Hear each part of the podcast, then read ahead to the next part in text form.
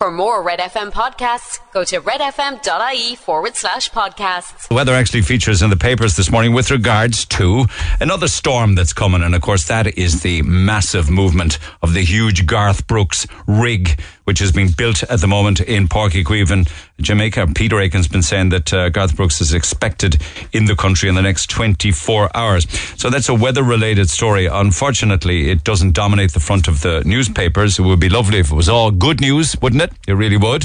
In fact, I have an interesting text from somebody, which I'll read out in a few minutes' time, regarding good news versus bad news. But it's the triple murder charge of a man by the name of Andy Cash, who appeared in court yesterday. Now, it can now be said that he's the elder brother of the eight year old twins and their 18 year old uh, sister. Uh, he appeared in court charged with their murders yesterday. Andy Cash, age 24, uh, on the same day that a vigil was held uh, for the children. So the Mirror this morning says brother charged with triple murder.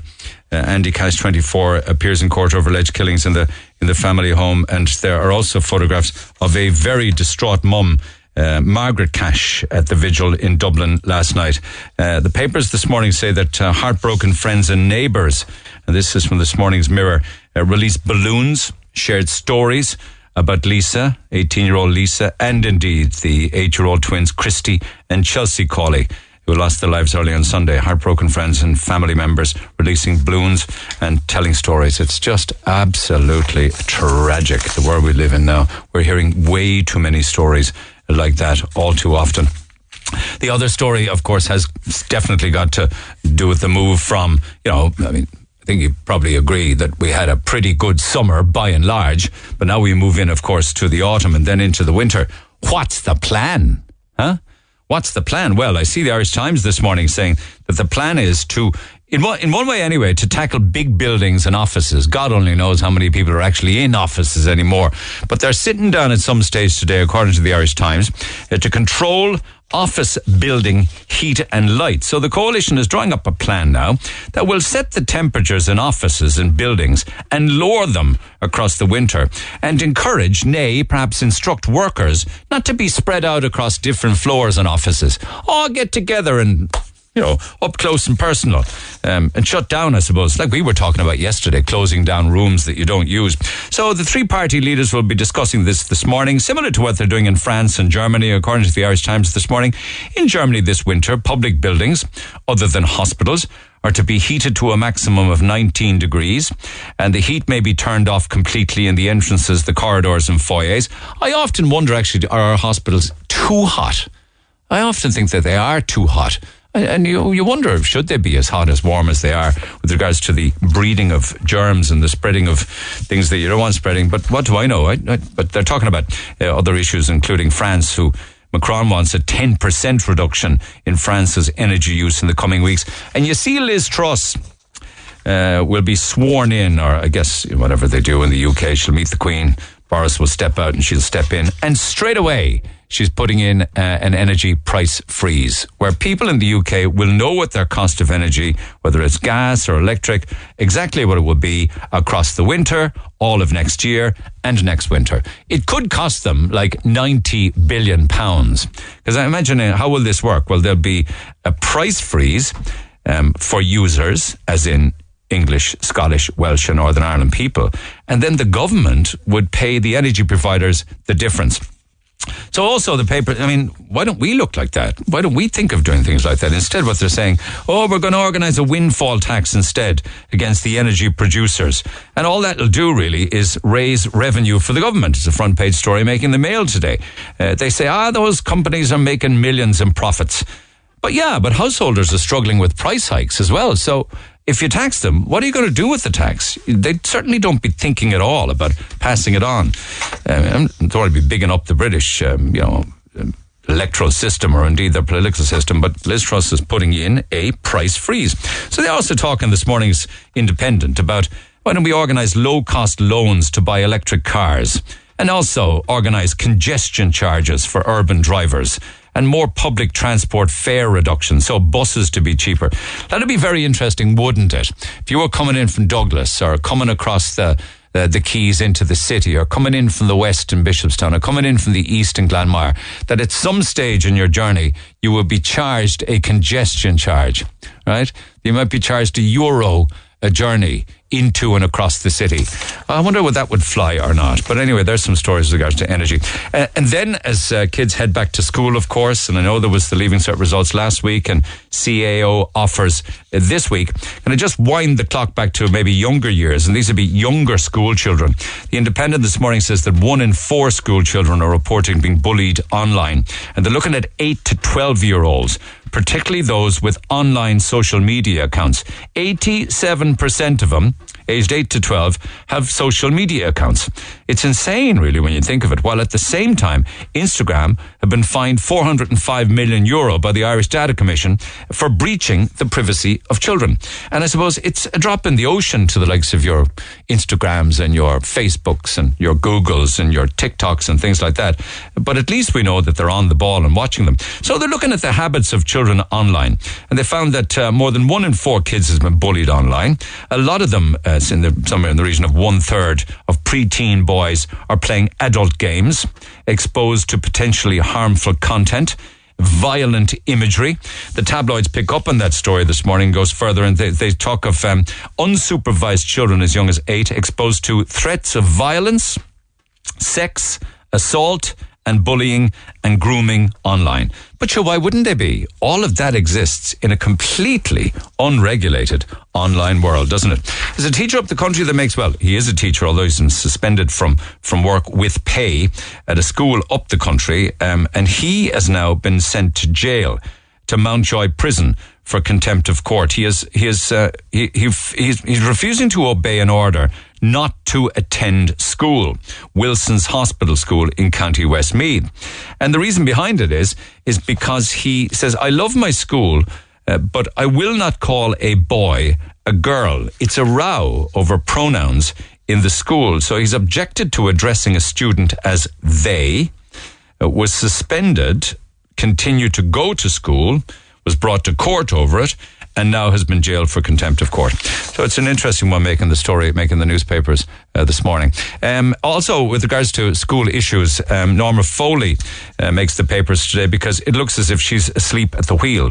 Um, I could say that she's at the sleep at the wheel of school buses. Remember, the government decided there will be no fees at all for the coming academic year for school transportation and for buses. That was all very well until Bus Éireann said, in a second, we won't have enough places on buses for everybody. So there's 130,000 people applied for places for their children, and about 10,000 of them, up until last Friday anyway, were still without seats on buses. She has had numerous opportunities to address this issue and has avoided it like the plague, like as if she's caught in the headlights. And then, of course, some good news for you. Midleton, down below, the distillery is absolutely flying and they're adding on another 250 million euro investment. They are just rocking it. Uh, and of course, one of the big sellers all over the world, of course, is Jameson whiskey and Midleton whiskey and Midleton rare and what have you. And it's a great tour, actually. What a reputation it has overseas. And the Echo leads with it this morning, a 250 million euro distillery investment planned uh, for Irish distillers. And Garth does make many of the papers. Apparently, he'll have his own little um, bubble, his own little COVID bubble for his instar- entire stay. So he and all of his crew will be very much protected, according to Ken Sweeney the showbiz editor. I hope to chat with Ken Sweeney in the next few days as we get closer to the gigs. But this morning he's saying in The Sun that he won't be mingling with any friends in either low nor high places uh, because he will exist in a COVID bubble for the entire stay. 400,000 fans in Dublin's Croke Park with the first of the five gigs kicking off on Friday. Uh, Garth's highly strung at the same time where he's said to be nervous about the gigs. And that's a good thing. You wouldn't want to be too calm going into something like that. A little bit of nerves, a little bit of anxiety keeps you sharp. And then, of course, for the generation that are supposed to save the planet, much of them, of course, who went to Electric Picnic, why do you leave all your junk behind you? Those that are going to save the planet from my generation and the generations before them. Because apparently above there, there are tents, blown up mattresses, broken gazebos. The place is littered with empty beer can, cans, leftover food, and other rubbish. If you're gonna save the planet, why don't you take your junk and your tents and your gazebos and your litter and your beer cans home with you? Text 0868 104 106. Text the Neil Prendeville Show now. 086 8104 106. Red FM. And a lot of texts and emails from yesterday. We were talking about issues involving the, the cost of living. But let me just say, I mentioned uh, in the newspapers earlier on uh, that there's a lot of doom and gloom. And of course, uh, we want to be trying to accentuate the positive if at all possible. And Jimmy says, I listen to your show all of the time. You're great at your job. Well, thank you for that. I, I know you have to cover all of the crap that we all go through and that people have desperate lives. Uh, but is there any chance you would consider even once a month just to do a program on good news, funny stories, etc., just to cheer us up a bit? I might come on air myself if I can think of a good news story, but I'm sure there are plenty of listeners who would give it a go just to thought. You're, and you know something? You're absolutely right, 100%. You know that I would much prefer to be having five days a week, three hours a day of great news stories, laughing, because there's nothing better than sharing good news and a good laugh. Um, and I tell you one thing that I do try and do is, in spite of any kind of doom and gloom stuff that's going on, I do try and mix it up on a daily basis, and you will always hear some uh, some of the lighter stuff. And then Friday, I try and lighten things up as best I can. But I'll take it on board, and I would encourage people to share some of the more positive stories or the more happy ones. How it really can work in this world is that video clip that I took of the session that kicked off, say, for instance, at Newark Airport when the flight was delayed and we were coming back to Shannon. You'd be amazed then. Those kind of stories absolutely fly when I share those videos on either my own Instagram page or indeed on Twitter or Facebook, people kind of tend to gravitate towards them faster, I think, than the more negative stories, um, which is good, really, because they always say that bad news sells. But I'm not so sure about that. Mind you, can I deal with the real world that we're living in, if you don't mind, uh, with regards to the cost of living and also issues involving uh, whether or not people will be able to feed or turn on their heat across uh, the winter. Uh, selection of texts from yesterday. If you were homeless now, you'd be better off in Cork prison. A bed, a roof over your head, three meals a day, free gym, free Netflix, free heating. That's why they call it the Hotel on the Hill. Uh, your show is great today in highlighting the bills and the problems people face this winter. This is from yesterday. The select few won't feel this increase in the winter. Uh, now let's all get suffering together. Um, Another one then talking about, uh, you read out of the text earlier about our gas and where it comes from. As you well know, it's not Russian gas. So you swept that under the carpet fairly fast. So why are we paying so much for gas when it comes from the North Sea? I thought I answered that yesterday because I was asked that question. And to the best of my knowledge, it all has to do with supply and demand. When you can't get Russian gas, or indeed, uh, the Russians have turned down the supply, it means there's less around. So for the providers, it means they can charge more. None of this is coincidental what's going on. It's happening worldwide, not just Ireland. They're going to ration our energy next, ration our fuel next. This is all part of a big plan. People should have listened from the beginning. Now we're all in trouble. Every government around the world is doing this to their people. Everything we will have, uh, soon we will have a one world government all with the same money. The dollar and the euro are equal at the moment. When have you ever seen that? That is bizarre, actually. That is a good point. They are equal. Uh, they're making it impossible for businesses to continue to trade. Hence, the massive multi corporation companies will be taking over will be taking over run by no sorry uh, uh, these texts are improved. Uh, we're surrounded by seas that contained enough oil and gas to last for decades. We have a gas infrastructure to most towns and cities. We have petrol and diesel stations solid fuel suppliers home heating suppliers and dozens of other fossil fuels related industries all here. Um, as in we have it on our own back door, I suppose. Uh, there's that and lots more besides. But um, let me get back to the phone lines because yesterday I was asked a question by a listener who, when we were talking about the recent wage increase of TDs, last year they got 10 grand. Uh, this year they are about to get another 7,000 euro increase onto their annual salary. Of course, they will hide behind the fact that it's all part of the public sector pay agreement, where people in the public sector, civil servants, get automatic wage increases every single year. Yeah, I know it doesn't happen in the private sector, but it does in the public sector. So politicians in the past have told me, we've no say in the matter. We have to take it. We're public servants. It just comes automatically. But somebody was wondering then as to whether or not the Sinn Féin TDs take it or not. And they asked me on it yesterday to put that question to Tommy Gould, Sinn Féin TD for Cork, and he joins me by phone. Tommy, good morning. Good morning, Neil. How does it work um, with regards to salary and payments to Sinn Féin TDs?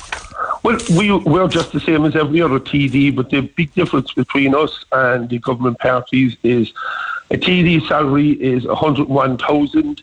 Um, last year, I gave back over 10,000, and it was the same or this year, and it was the same last year.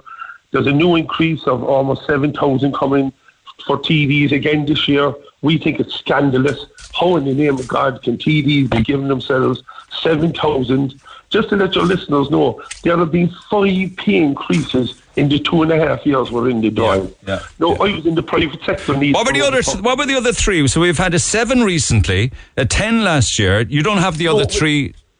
The 10 is a combination of the other ones put right, together. okay. It's, it's, just under 11,000. Okay, So over the space of the, the two years. So in two So- years, in two years, a TD's salary has increased seventeen thousand euro. the bones of it, Neil, yes. And the difference between us is what we do is I sign a, a form which I return that to the to the exchequer and I don't take it and the same with other Sinn Féin TDs.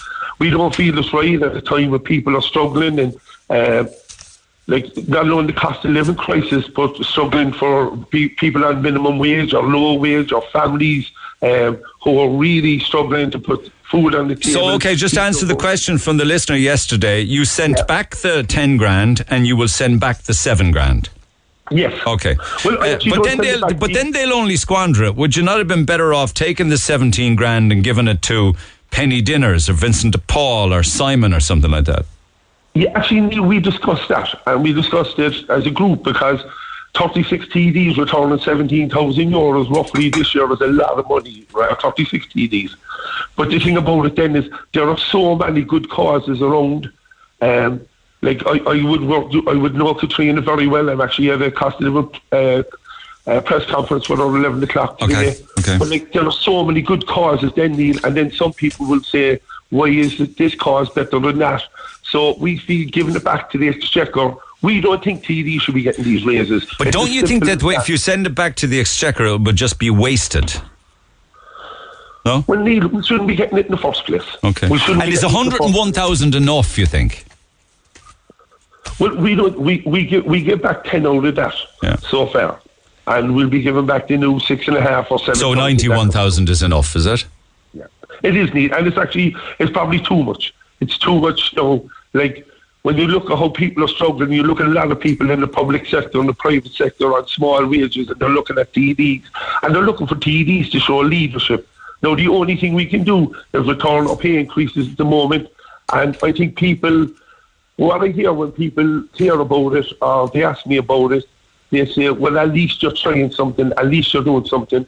And even just to let you know, I was a counsellor for 11 years, and that 11 years, I never went on one of these junkets, you know, these junkets that they go on. Yeah. And I left behind between 60 and 70,000 uh, that money tax free that I could have got and got around the hotels around the country or foreign travel.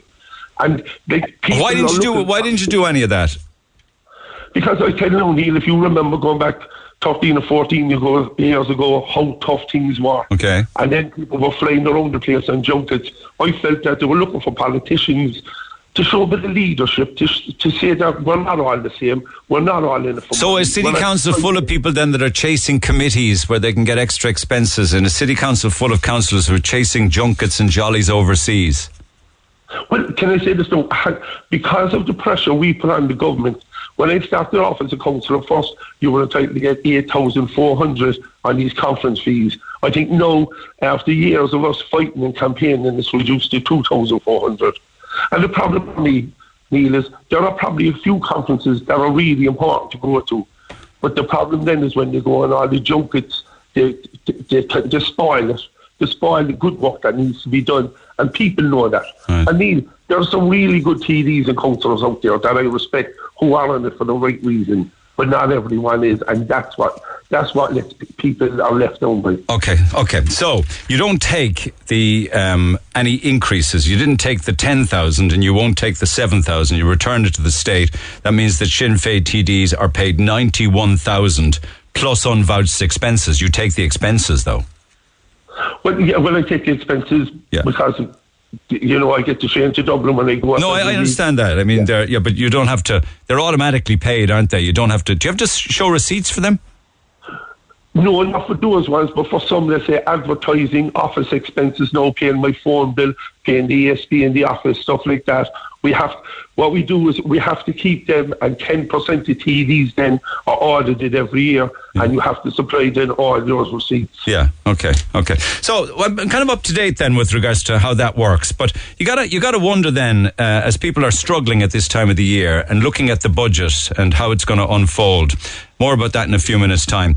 People have been wondering how come we can spend huge amounts of money on things that really don't make a huge amount of difference? You know, 700 million on, on Bus Connect. God only knows how much money, say, for instance, and it's not a bad thing, I, I get it, but I'm wondering whether it's needed now. The Macroom bypass. Um, I mean, we can't back out of these things now. I understand that. But when you look at the impact, say, for instance, of fuel costs, housing costs, rental costs, health crisis. Why, why, for instance, would they fi- be able to find nearly a billion on Bus Connect, but they couldn't find the billion to spend it better? You see, Neil, they could. And this is the big problem about the government. They're playing one group off against another group. And people are saying, why is this money being spent here? We need a Macroom bypass. We need an Ring Road in Cork, which I've been, which I've been crying out for over 12 years uh, we need that investment, and the government aren't putting it in. So what we're saying is we need these investments. We need bus connects because we want to get people out of their cars. But at the moment, like a, guy rang me there uh, last week from Fowley, he waited now 20 minutes for a bus, the number three bus. We can't have that. The crazy situation. Yeah, but between the Macroom Cork bypass, and again, uh, not really saying criticising it, it's just the timing of it, that's 300 million. Bus Connect is about 700 million, isn't it? That's a billion. But we need to put in infrastructure. This should have been done. You see the difference between the Irish government, what Fianna Fáil and Fine Gael did, and the Germans. When the Germans went into recession in 2008 and 9 during the financial crisis, they built roads, hospitals, houses, schools, right? Instead, the Irish Fianna Fáil and Fine Gael cut spending everywhere. Now we have no houses, we have no, the, the road infrastructure is, is creaking at the seams. We have, we, we're waiting for the, the hospital for Cork for the last 20 years and it's still not announced. Like, what we are saying is that investment. You see, Neil, we have, an, what, we have over a million. But there, but there you go. If that's a billion, right? 700 and yeah. 300 is a billion. That would have built a fairly fantastic hospital, or maybe two, in Cork. Oh yes, but the point is the government can do it. The government has the money to do it. They're making choices not to do it, right? And the, the question is, like, I ran in the by-election, Neil, back in 2019, and a month before the by-election, there was supposed to be announced on the new hospital for Cork.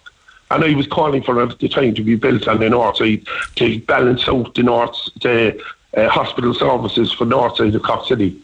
Here we are now, we're in September 2022 three years later, and we still don't have an announcement. No, Micheál Martin is the Taoiseach, Michael McGrath and Simon Coveney are senior ministers, right? Why don't they just announce it and say it's going to be delivered for cost? Okay, okay. I you people contacting me who need new hips, who need new knees, who are on waiting list for years.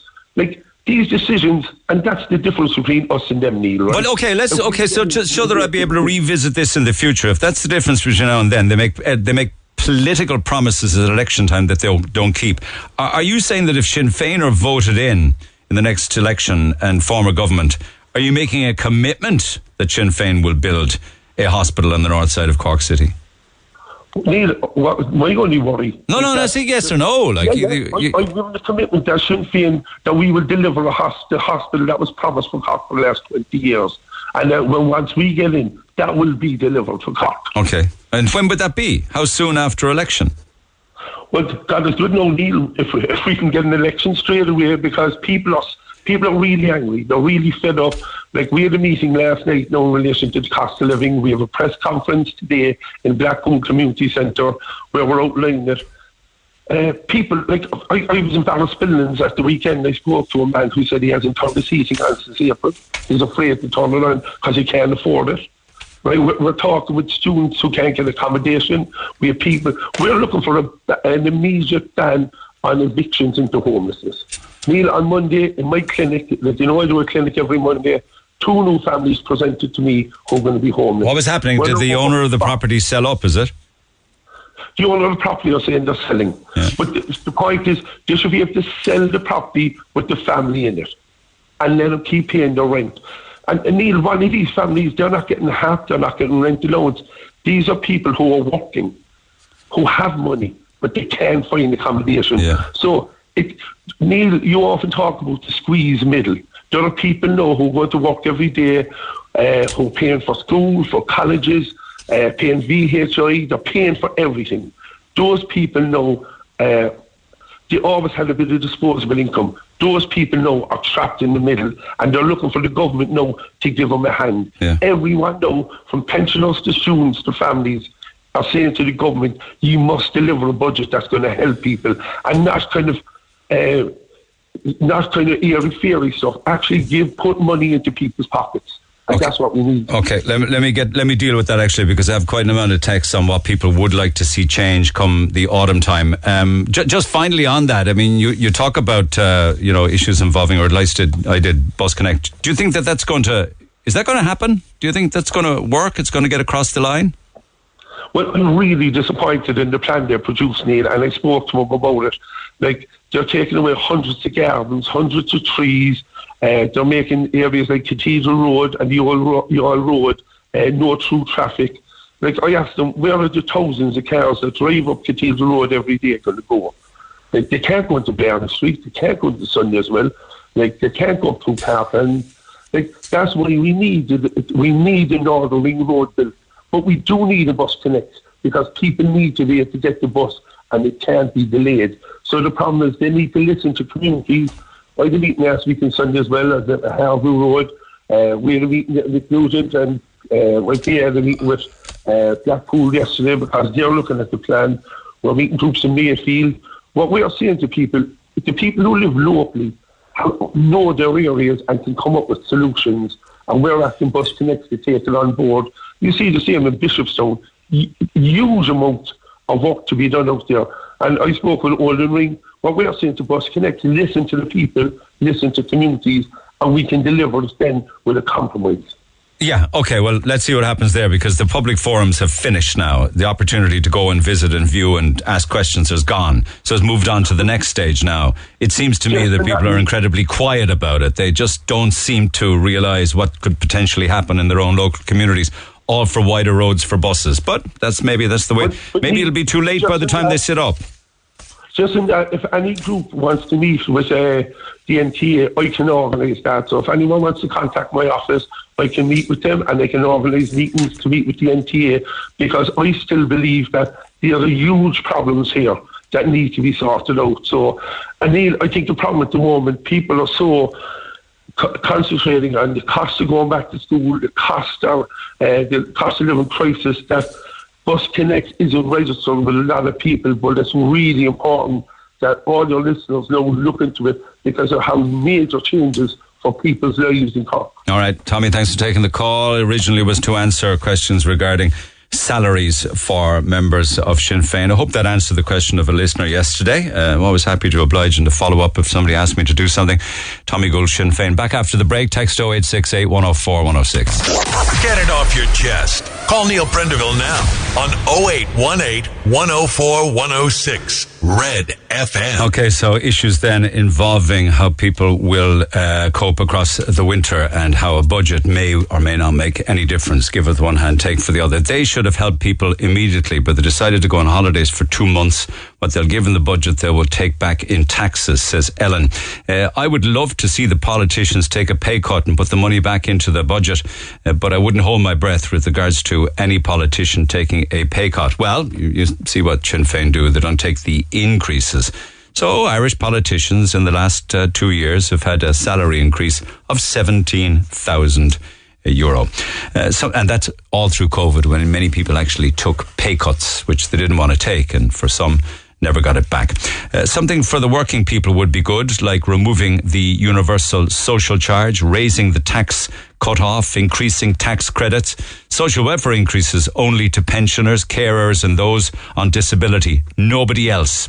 uh, because there's plenty of work out there, says Sylvia. Uh, a property tax, a proper tax break for the average working class who get absolutely hammered every year. A better incentive for people to return to work rather than giving extra cash to stay on the dole. Everyone should be entitled to affordable living to make sure they have a roof over their heads and can afford living expenses. And our natural resources should be taken back by the state where you don't have to choose between heating your home or feeding your family. Oh, and also proper immigration controls where we only take what we can afford to take and not look like an easy pushover by agreeing to everything that Europe asks us to do, says Mark. That's only a selection. There's lots more like that. I'll get back to them. Uh, to the phone lines we go, though. Sharon, good morning. Good morning, Neil. How are you? I'm good. What part of my conversation did you want to pick up on? No, um, we, I was on, we were on there a few weeks ago. Um, they're putting bicycle lanes in on Tory Top Road at the moment. Well, not at the moment, but the plan proposed is to put bicycle lanes in. Now, they're putting double yellow lines outside the shops on Tory Top Road by the community centre, which there'll be no parking. And we're living on Clark's Road, so we're going to get the overflow of the traffic of the parking, which is bad enough at the moment with the school. Is this part of Bus Connect or is it just part of pushing out more bicycle lanes? pushing out more bicycle lanes. Yeah. Yeah. No, we have no objection to cyclists or anything, but they're taking away 12 trees. Like the Green Party are on about trees and about greenery. They're taking away 12 trees. They're taking away a green patch to put in a bicycle lane um, for kids to cycle up a hill going to school. This is all the proposal. It wouldn't be cycling this morning, I can tell you that. Exactly. Yeah. I mean, what is it, cycling in the summer only or when the weather is nice? Exactly. We don't. Well, there's no kids will cycle in this weather up to school and up a hill. Shoot, no kid will cycle up a hill. So um, no, we're just on about. We're having a meeting this week again about. We had it in August um, with a residents meeting, and we had um, Donna Colera and Fiona Kerins there and Dan Boyle. Um, we had two engineers from the city hall there. What impact will it have on, because Tory Top Road is, is kind of a narrow road, isn't it? It is. It is. Yeah, Clark's Road it is anyway. It is Clark's Road. It's very narrow, yeah. And at Clark's Road at the moment, we do have problems at the top of Clark's Road with parking from the school. Like they park across our entrances. We can't get in But the they do that everywhere, girl. They, they Yeah, do that everywhere. yeah. I mean, I see it in Beaumont all of the time. I see it in Douglas all of the time. They'll park. They'll park anywhere, but it's only for like half an hour, isn't it? Uh, Exactly, but like I mean, there's people there that need to use their drive. Do you know they have to have the drive free? Like there's taxi drivers living on the road. There's elderly people that need to use their drives. But like we're going to have the overflow from the shops when people can't park there. The businesses are going to suffer over the park, and because of the chemists and the beauticians that serve the community. And all of this chaos is caused be, uh, because we need more cycle lanes. Yeah, exactly. Yeah. Yeah. yeah, And as you said, on a morning like this morning, who's going to cycle? But if, if say there were more cycle lanes and we got more kids exercising on bikes going to and from school, there'd be less parking in people's housing estates waiting to pick up Johnny and Mary, wouldn't there? But see, they wouldn't really need because it's coming a different way. Like it's coming up Tory Top Hill. It's not as if it's coming. We say. No, but I know. But I mean, in say in gen, I know I'm not necessarily talking exclusively about your area, but but in general, if there was like cycle lanes are for everybody, including children. But They then are. again, how would that work with the ba- with the bags on their back? Like, Exactly. How would it work? I mean, you, as you know, like the bags are very heavy at the moment from pri for pray. so who's going to be doing the cycling? Exactly. Who is going to be doing the cycling? We don't know. We have a graveyard there that people won't be able to park outside the graveyard because there'd be double yellow lanes there. Yeah. We have the Cork City match um, crowd that will be there for the Cork City games. We have the Munster the Munster crowd, rub the rub I know. crowd Yeah, yeah. that would be there at the moment. Like match parking for us is a disaster as well. So they want to put double yellow lanes where people would park for the match on Tory Top Road. So where are they going to park? Only on the other road. What usually happens for a big gig or a big match in Musgrave Park? Because you're near all of that. Like, do they? Well, they do park on Tory Top Roads. They do, and they come down onto the roads, the off roads as well for the parking. Like it do be chaotic there. And if, if the Friday night, especially on a Friday night, if there's a Cork City match, um, a match in a rugby match, and there's bingo then as well, so it's chaotic. It do be chaotic. All right, let me talk to John on this actually, because he thinks that the issue in your area could actually lead to a replication of some of the issues that we saw with regards to the water charges and protests like that. John, do you believe that? I do indeed, because I was at that meeting, Neil. Uh, Shannon was there as well. And it was packed to, to the roof the same night in the community centre in Ballyphehane. All to do with taking away people's parking outside their homes, their streets, their shops, cutting well, down I mean, trees. It's, it's, it's, devastating. I mean, I've never seen a person cycle up that lane, uh, that hill, because it's pretty tough if you want to be fairly fit to get up there, right? But what's proposed is on the left hand side going up is to put in the cycle to take out trees, which the Greens should be all about uh, saving trees. Um, adding in a cycle lane there, which then is going to stop people pulling in outside of the, the businesses that are 61 people employed in, right? Which means that's going to uh, affect our business. So those businesses then wouldn't be able to get customers? Is it people in to spend money? You know, whatever the. Well, that's that's a problem. They're going to have to park further up then and walk back. Like, and that won't suit everybody. Like, so I mean, those businesses are there a long time. Like, I mean, I mean, I mean, the, the, the shop, the shops. I mean, the hairdressers, the beauty salons, the cafes, the chemists, the whole lot. I mean, the shippers. I mean, it's hard enough to make a living now with what's going on at the moment. But what's proposed at the other side, then with the double lines that people, as Sharon has uh, has referred to, that even people with funerals know. I mean, you could be clamped or you could be fined. You won't be allowed parked there. Now, what did come across? I was disappointed on the night with the councillors that turned up because, to me, they saw the sheer anger 100% anger there was in the room uh, against this, Neil, right? And not one of them said, like, I mean, look, I can see how angry you are, and if all comes to all, if this goes ahead, we will stand with you guys. But I mean, I said it on the night above. John Lanigan, who started the whole thing with the water campaign, was there, and all of us that was involved. And I said, look, I'm telling the councillors, I'm telling the two engineers, that if this, by any chance, that this goes ahead against the will of the people, this will turn into another direct action campaign, which won the, the, the campaign yeah. against watershed. You'd love that, though, wouldn't you, John? Because you love a good protest campaign. Well, I, I, you can't wait. Pro- like you're, I, I, I, love a protest, like I mean, that's uh, the, for the rights of the people. And I tell you something, right? If it does go ahead against the wishes of the people, the community will come out they will be backed up by the likes of myself and John Lanigan and all the others, right? And there won't be one yellow line put down. I promise you this. You Why? What will he do? What will, the, what will the likes of well, those that came out for water do this time round? Be, be, between our, our, the community and ourselves, we will be there when the workers will turn up. There will not be one yellow line put down. There will be no tree cut down. There will be no chips taken off of the road to put in cycle lanes. Direct action. The work will be stopped and if the Gardaí are called, it'll be the same as the water campaign the last time. This is a civil matter. They'll be told, go away. Okay, thanks for that. Let's wait and see if that happens. I want to chat, if I can, to Ronan Margie, just with regards to the changes to different aspects of the city. It's not just any particular area. You're looking at Dunkettle to the city, Mayfield, Blackpool, Hollyhill, Sunday's Well, Ballincollig, Bishopstown, Togher, Airport Road, Kinsale Road.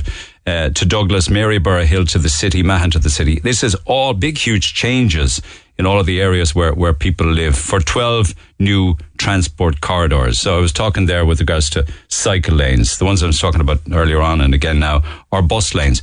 One is to wonder whether this, when it actually happens and begins, is that when people will realize, oh my God, this is so in, insane or I mean, obviously, some people are going to agree with it, but it's just so massive in its scale, we have to stop it. And would it lead to something like uh, the water charges campaign and the protests that came about uh, for the water charges campaign. Anyway, Ronan Margie's across it, not necessarily just for his own area, which happens to be, I think, on the south side. Ronan, good morning.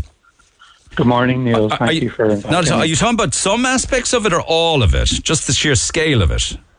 Well, Neil, I live in Douglas, and and uh, along with my local residents, we formed a, a community group that's um, real focus is on protecting our local environment and heritage of the area we live in, as well as looking to engage with improving public transport infrastructure in the region. I think with the climate change challenge that we face, none of us can deny that we need to change how we move around the city. Um, but I feel that the Bus Connects project, as it's outlined, and with particular reference to the route that affects our area, Douglas, is uh, disproportionately aggressive. Why? Why is that one particularly disproportionately aggressive? How bad is that route? Well, I think all of the routes need to have some careful consideration, but but in Douglas, the route that the NTA have selected from Maryborough Hill through the village and then onto the Douglas Road, by their own admission and their own transport report, has the worst environmental impact of all the routes that they could have chosen. To put it in context, our group has walked the road and done a tree survey on the road, and there's about 200 mature trees of varying age and various tree species that'll be eliminated. There's an excellent Douglas Biodiversity Action Plan that was published last year that describes the unique nature habitats that exist in the Douglas and urban area that Douglas is. And it particularly highlights the unique habitat that the old stone walls that line Douglas uh, and the Douglas Road, the, the, the, unique habitat that they provide to the local environment. Because all of those, ho- a lot of those homes will lose front gardens, won't they? Well, well, they'll lose more than front gardens, Neil. The road will become 17 metres wide, just under 17 metres wide. So to put that in context, 17 metres wide is wider than the South Link Road. It's wider than a standard dual carriageway. So, so what is being proposed is roads of that proportion on the 12 routes around the city. Now, if you go to the city development plan, Neil, I mean, Cork is a historic city. I'm not from Cork. I don't need to tell the people of Cork how old it is. It goes back to St. Finbarr's settlement in the 6th century. So you're talking about a 1500 year old city that's built in a flood valley with hills on either side. Yeah. It's in, in the first paragraph of the Cork Metropolitan Area Transport Plan, they talk about the unique topography and geography of Cork and how it represents a challenge. And this proposal is going to plough horse and carts through all of the old medieval and pre-medieval areas of the city. How are the, but how are people going to move around otherwise uh, going forward? Well, I mean, well, I'm assuming these buses will be electric anyway to begin with, will they? Yeah. They will, yeah. That's the proposal when they phase out yeah. diesel engines that they'll move to an electric network. But you know, what we need to do in Ireland is stop talking about widening roads. There's a lot of international research that shows that road widening is counterproductive. It doesn't actually encourage people out of their cars. It won't actually change behaviour around car use. What we need to do might do though if you had more buses moving around faster and the journeys of the buses are shorter and they're more regular and more reliable. We'd all well, be encouraged to get on a bus then, wouldn't well, we? I'll, I'll just come back to that. Uh, we need to reallocate the existing road network. We don't need to rip up the character and fabric of Cork City to do that. And, you know, in the city development plan, all of these roads that we're talking about doing major infrastructure retro engineering on, they're actually recognised as, as part of the unique built heritage of the city. And our city council says that they should be protected. Now, to come on to your. Are they sitting on their hands on this, incidentally, from the city manager down to all of the local councillors? They, they don't seem to have any skin in the game, do they? This is the NTA well, and well, some well. international American group that have been brought in to work this out from Google Maps or something, is it? Yeah, well, it does look like it's a bit of a desktop exercise in the first draft that they've circulated for sure. I mean, they did rely on a North American consultancy company who has great expertise in planning North American cities, which are less than a couple of hundred years old, flat, built on a grid system, grid so they system. lend themselves to these integrated networks. But Cork exists from the 6th century. It's built on two uh, valleys, it's built on a floodplain. And what would apply in Houston, Texas, which was designed by this North American consultancy company, won't apply in Cork. Houston, Texas is flat as a pancake. It's got a single hill that's 26 metres high. It just is not comparable. They have no experience of building something of the scale in a topography and geography like Cork. I just want to come back to your journey times on the bus. Yeah, because they did break down each single journey time has is significantly shorter. I've read all the different reports for all of the different corridors. Well, I'll actually pull. I'll actually bring up. I'll, I'll come back to that and say, but the journey time on the Douglas Road, for example, the average journey time with the current network, which was sampled in November 2019, is 13 to 16 minutes, with the exception of morning rush hour when it's 23 minutes with Bus Connects, assuming everything is built, it's going to be 14 minutes. So what that tells me is that we could achieve the same times of Bus Connects as it is at the moment if we just addressed commuter traffic coming through Douglas Village and we had a traffic management plan for school drop off time. And just that specific time. area alone, um, say the Douglas area, I think there was, I saw a stat on the screen there a while ago, it's, it's disappeared now, the amount of actual gardens that would be taken away. 96, well, is it? Well, it's about a hundred. It's about a hundred different properties on the north side of the Douglas Road will be directly affected, and this isn't gardens. Uh, you know, this is at least eight meters of private property will be taken on the north side of the road. For some of my neighbours, that means that the front of their house will have to be reconstructed. The road will be within a metre of their front door. One elderly couple that live on the road, their house won't be habitable. The road will come in through their sitting room. Another neighbour who. But who'd sign off on that? But who'd actually sign off on that plan that a road but, would come within a metre of your window or your front door? That's exactly the point. This was designed on a desktop remotely by people who don't know the city, and they just basically took old ordnance survey maps and drew a red line for a route that suits their agenda. And I mean, these routes are preordained. They're going back three or four years. They're not actually emerging preferred routes. They already decided where they wanted to have these bus corridors, and now they're manipulating their route analysis to set their own agenda. So, if that was a hundred houses, say for instance, on that specific area of Douglas, yeah. would it be numerous hundreds and hundreds and hundreds of houses when you look at the other four corridors, for instance? Of course, it would be. Uh, and then, if I bring you back to the point you raised about the NTA's brochure that they prepared for each route, I mean, Neil, that is a marketing brochure. They have an in house team of marketing and social media campaigners and um, uh, PR representatives that prepare these documents. And you're talking about the key facts table that are in each of these rich documents these key fact tables are actually, you know, they're statistically flawed, they're methodologically flawed, they're presenting uh, information to overhype the benefit of their scheme. If I look at my route, they, they, they, they talk about the current bus journey time of up to 33 minutes. That's actually disingenuous, Neil. 33 minutes is the 95th centile that's like the worst day in Douglas when you've got the worst weather. Uh, I see. Yeah. Construction. The actual average journey time is 13 to 16 minutes, which is identical to what you'd achieve with Bus Connect, but they don't say that. So this table actually should be renamed the Key Assumptions table because it's not actually fact. And I've written to the NTA about this and I've asked them to withdraw their documents and they've refused to do it. So what so happens next now? Because the, yeah, what, what happens next now? Because residents, community associations, all special interest groups had an opportunity to pitch their concerns. That's now passed, right? What stage are we at now? So this is part as well of their sort of false advertising campaign. They're now talking about them being in the second or third stage of public consultation. This is the first stage that they've come to the public. They've come to the public in July and August.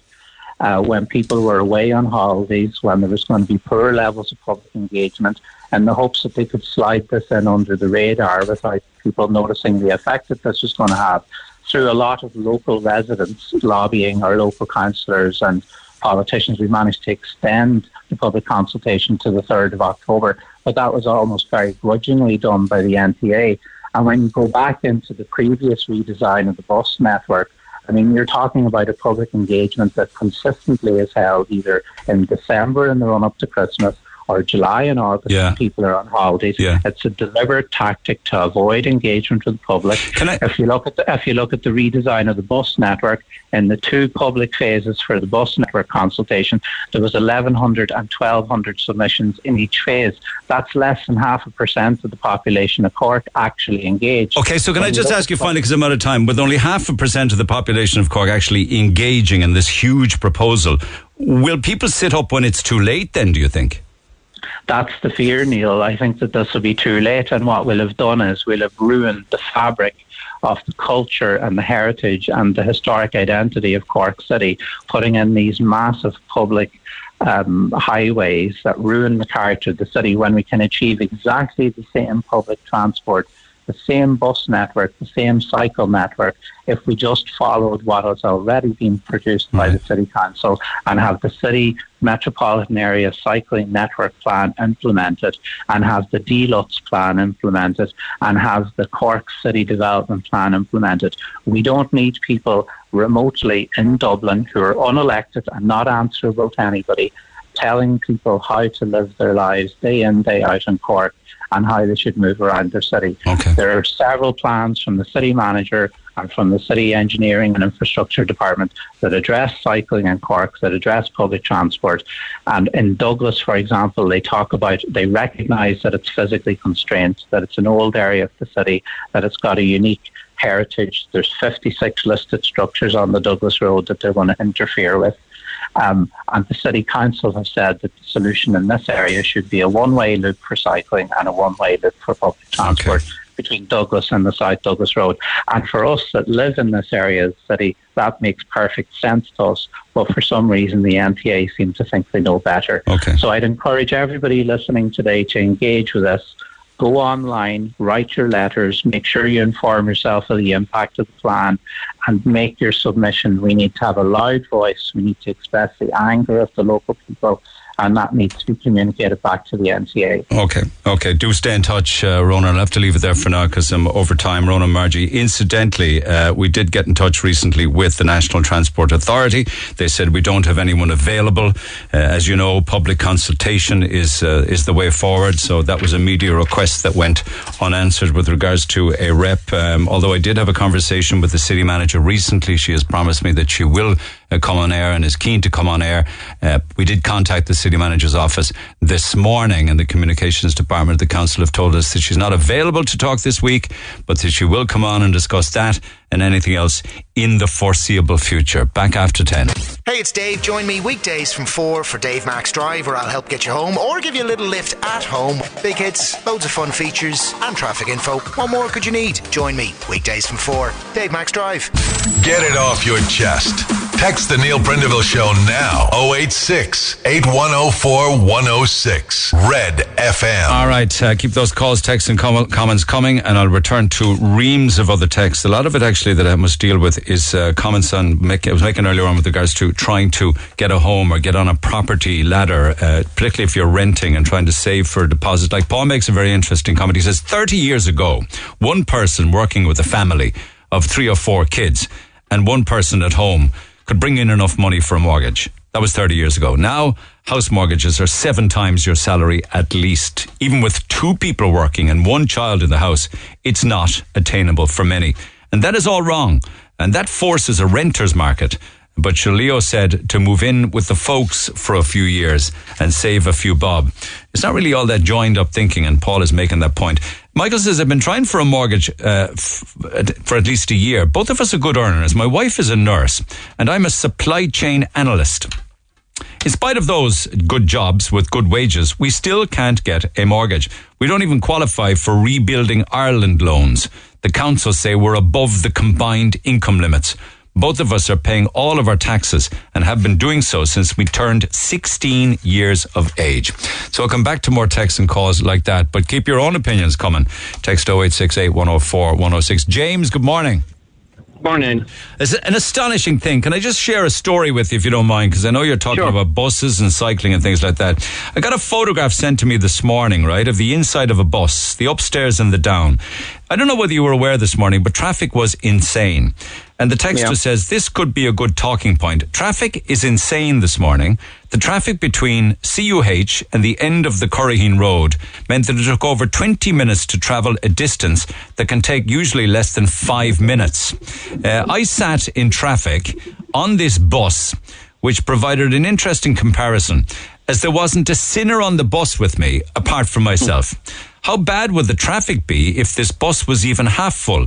And he sent me two photographs of the upstairs and the downstairs of the bus in peak traffic with cars chock a block and an absolutely empty bus except for one passenger. And they're losing money.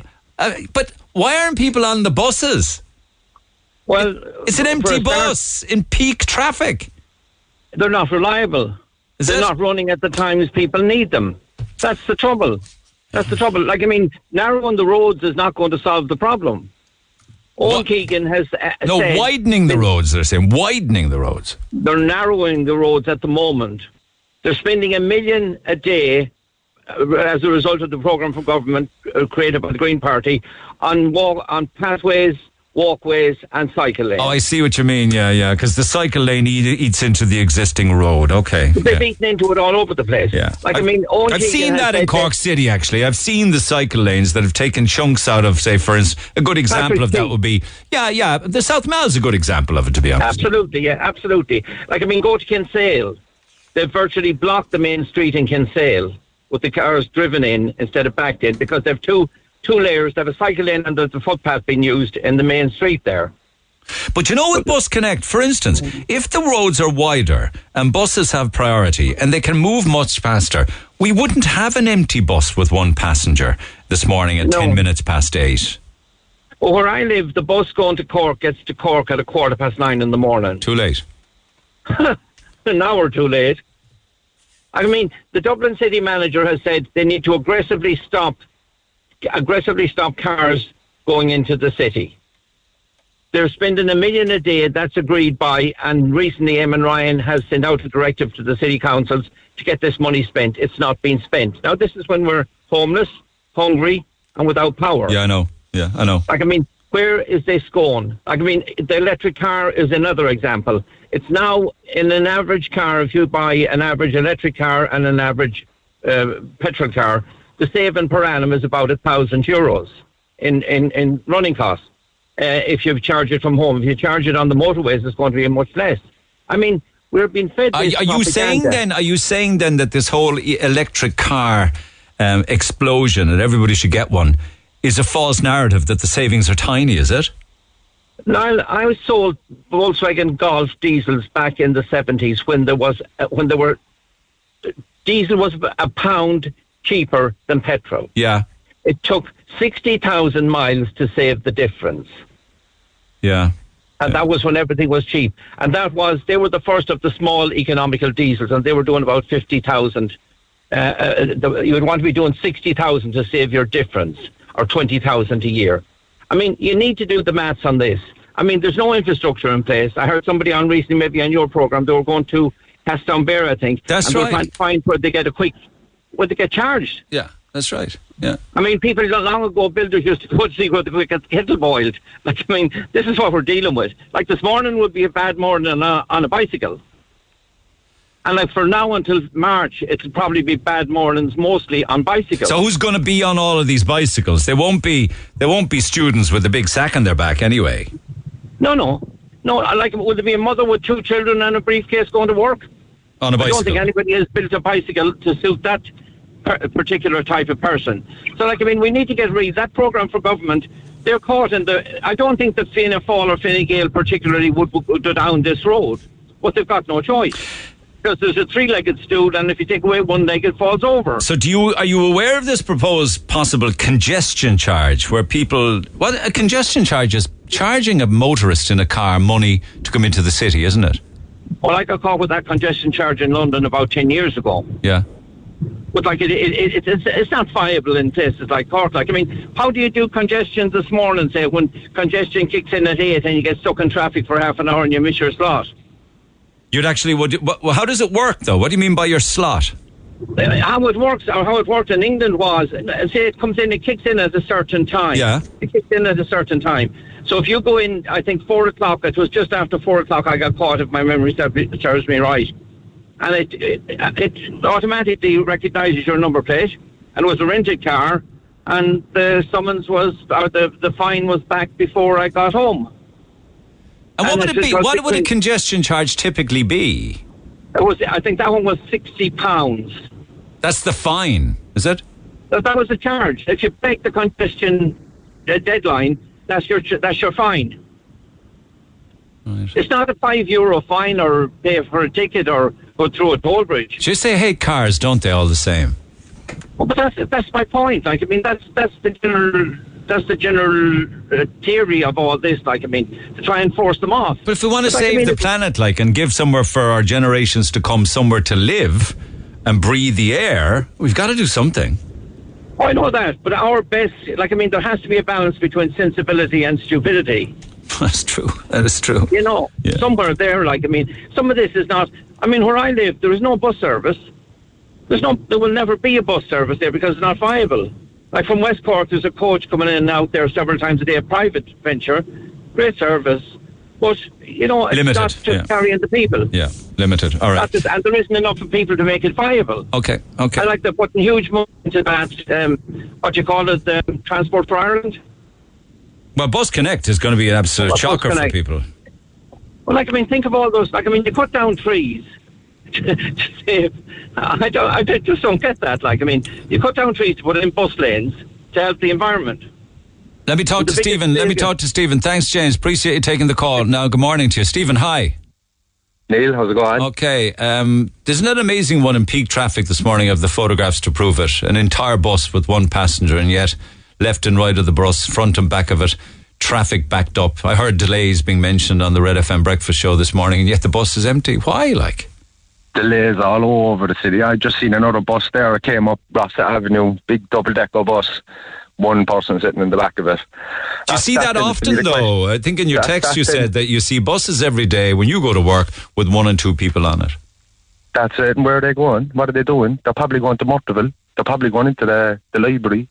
Nobody is doing anything productive on a bus. The biggest workforce we have in the country is construction. Nobody in construction can use a bus. Right now, the whole country needs houses. Nobody can build a house using a bus. No apprentices can start jobs through a bus. You also have taxi drivers. We have loads of Amazon drivers, loads of DHL drivers. None of them are ever going to use a bus. Yeah, What's so- the bus actually going to be used? For the bus T- and the, the bus will be used in to my get- mind, are for on a sec. leisure. No, that, well, okay. The, I suppose that's an aspect of why you use a bus for for leisure. You might want to go in and do a bit of shopping or walk around, but also you want to go to school on the bus. You want to possibly go to college on the bus. You want to be at work for nine o'clock on the bus. Yeah, I don't think so, Neil. I don't. I don't. I don't like. I could just imagine a bus stop across from my house there on Ballycan if every mother decided to take our two kids to school in a bus. We wouldn't be able to handle it. Why does she have to go with them? Just put them on the bus. On the oh, bus? Yeah. No? I suppose she could, like, but then you're going to have a lot of kids standing at a bus every morning.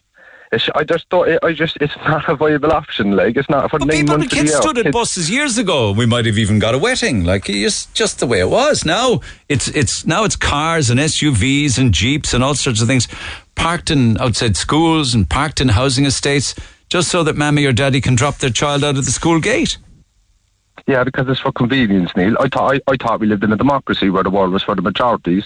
It seems like we're putting in these cycle lanes, no bus lanes for the minority of the people. Like, it's not going to suit the vast majority of people, like, at all. Like, Yeah. It, it, it, it reminds me. It reminds me of you know almost like the National Rifle Association in America. Like out of my cold dead hand, I will not give up my car. Do you know what I mean?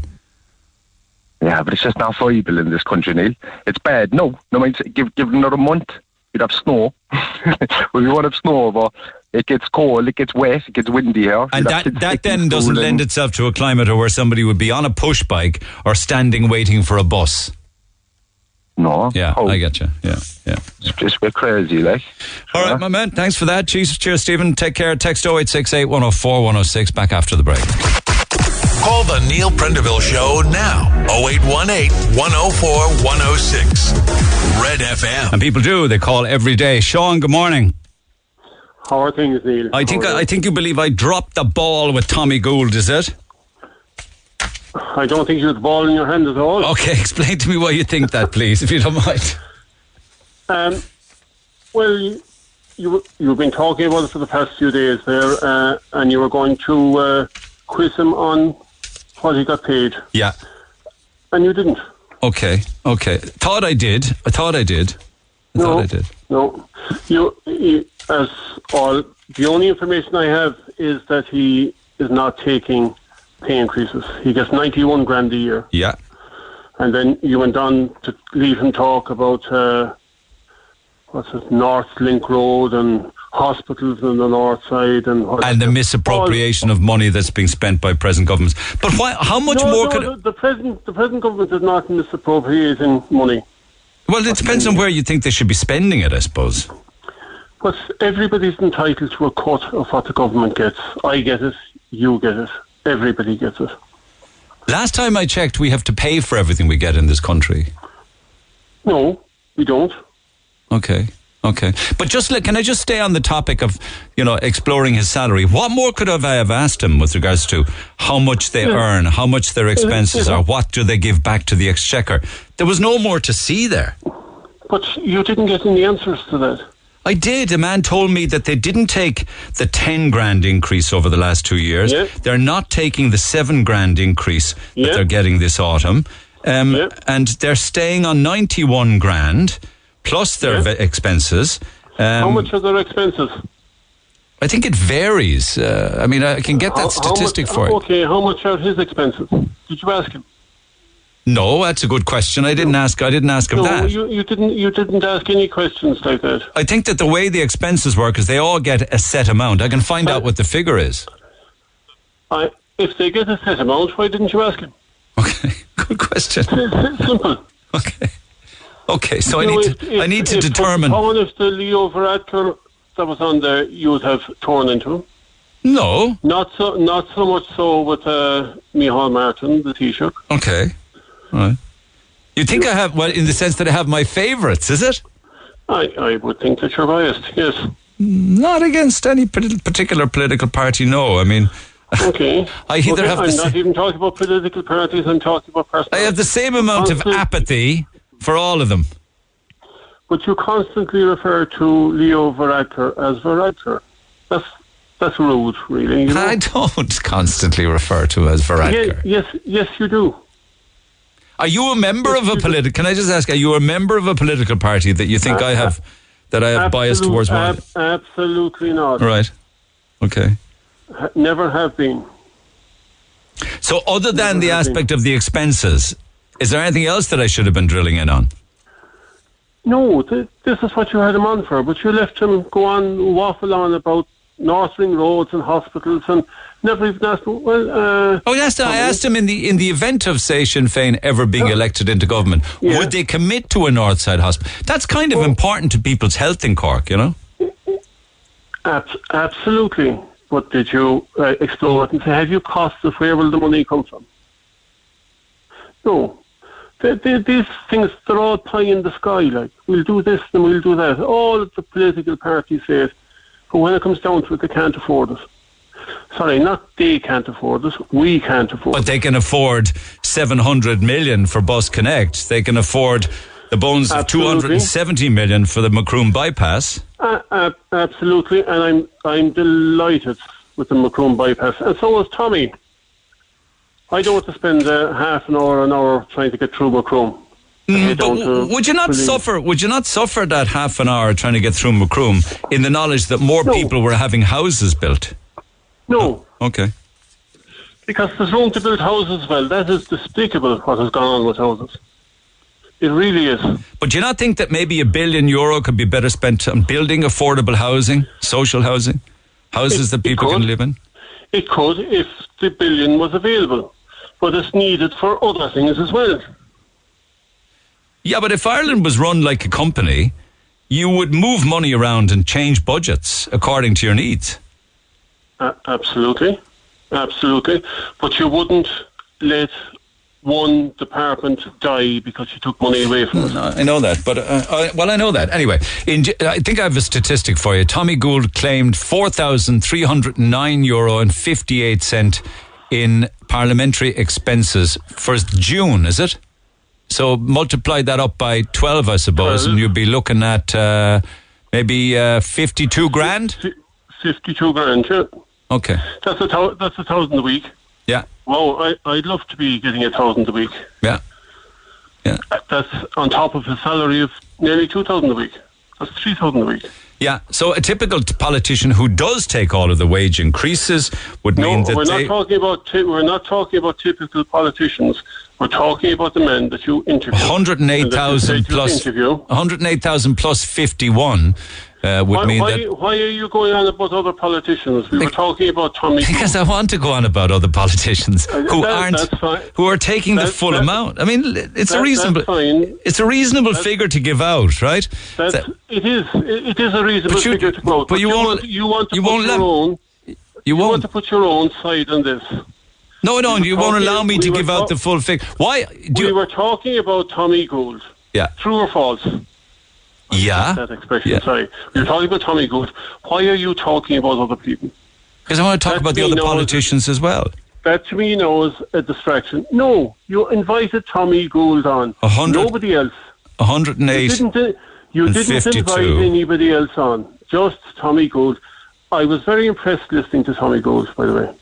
So it's I 160 be- grand for a all. Okay. supporter, but I'm I'm just saying that I'm saying that you had a man on the radio and you didn't have these facts in front of you. Which facts? The facts for expenses. Yeah. I'll give you that. I, I give you that. Eh? I accept you're, You're right in that regard. you're- Yeah, you oh, know, I didn't ask. I didn't ask the amount, the expenses. You're that's right. the only point. That's the only point I wanted to make was that you. But you won't let me. You won't let me add the expenses onto a Fianna Fáil TD or a Fine Gael TD. Why?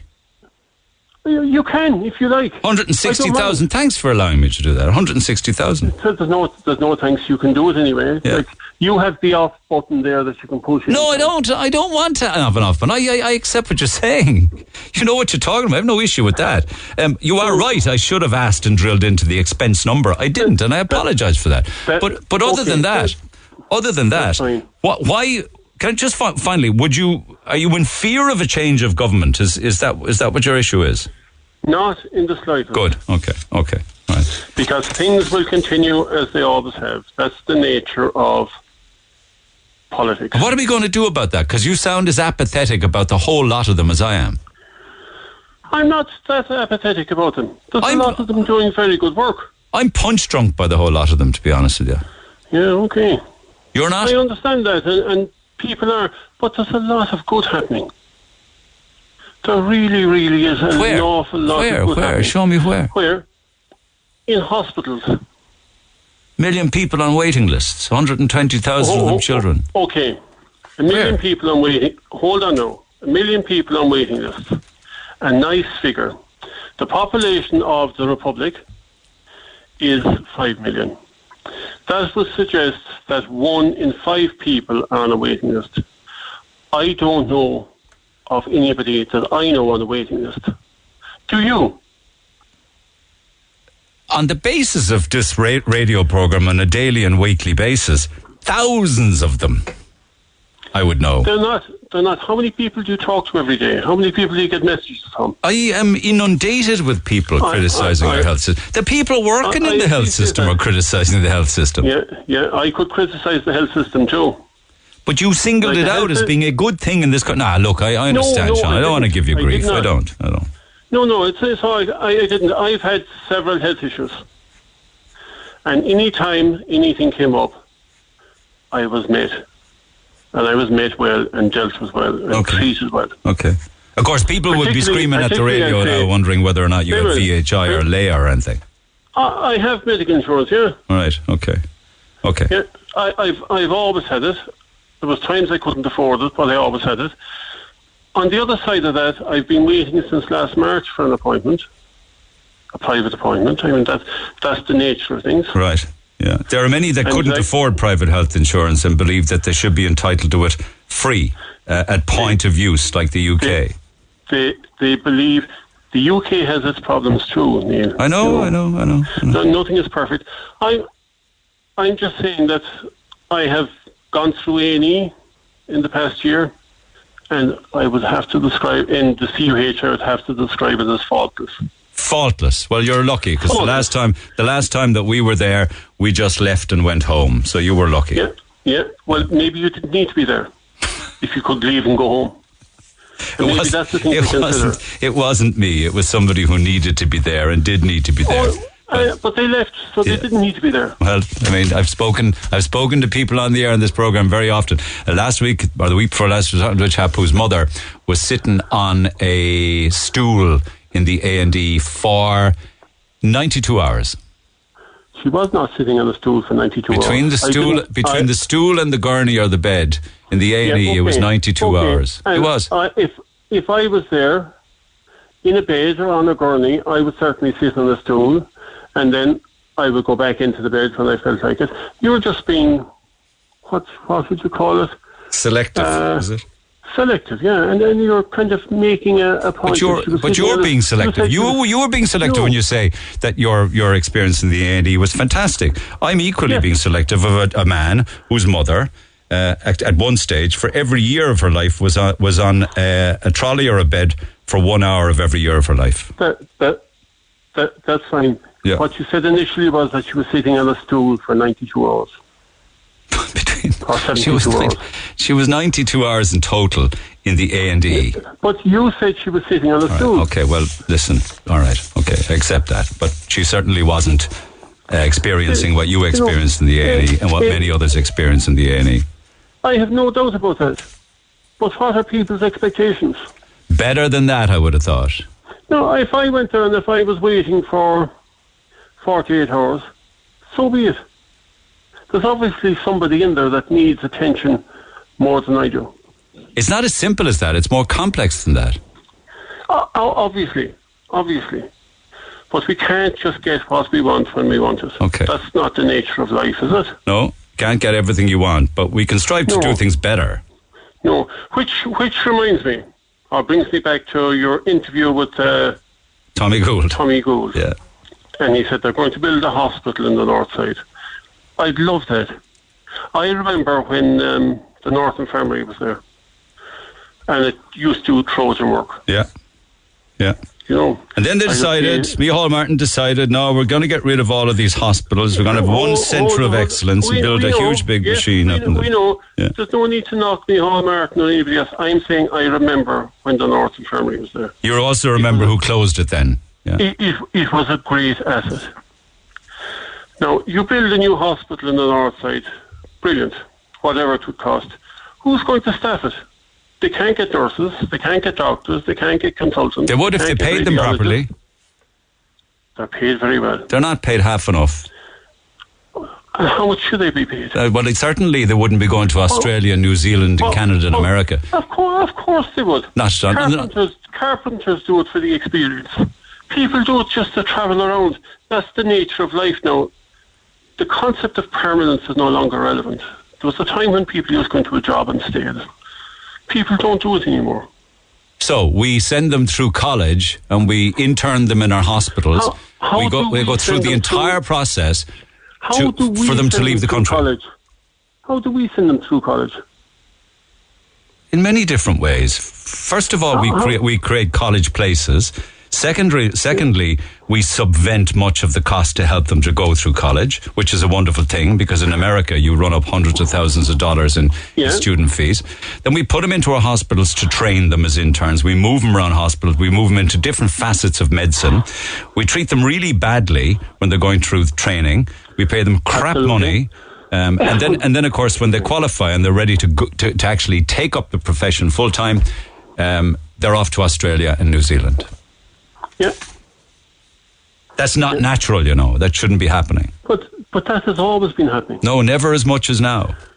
No, GPs, GPs in this country now are not taking on new clients or new patients. GPs in this country are not taking Yeah. on. They're saying no to medical cards. That is not natural. No, it's not. But uh, they're loaded up.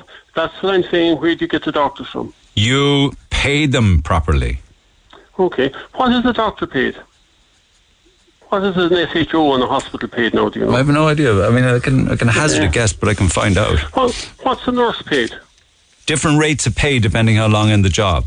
Uh, yeah, that's the same with any job with the government.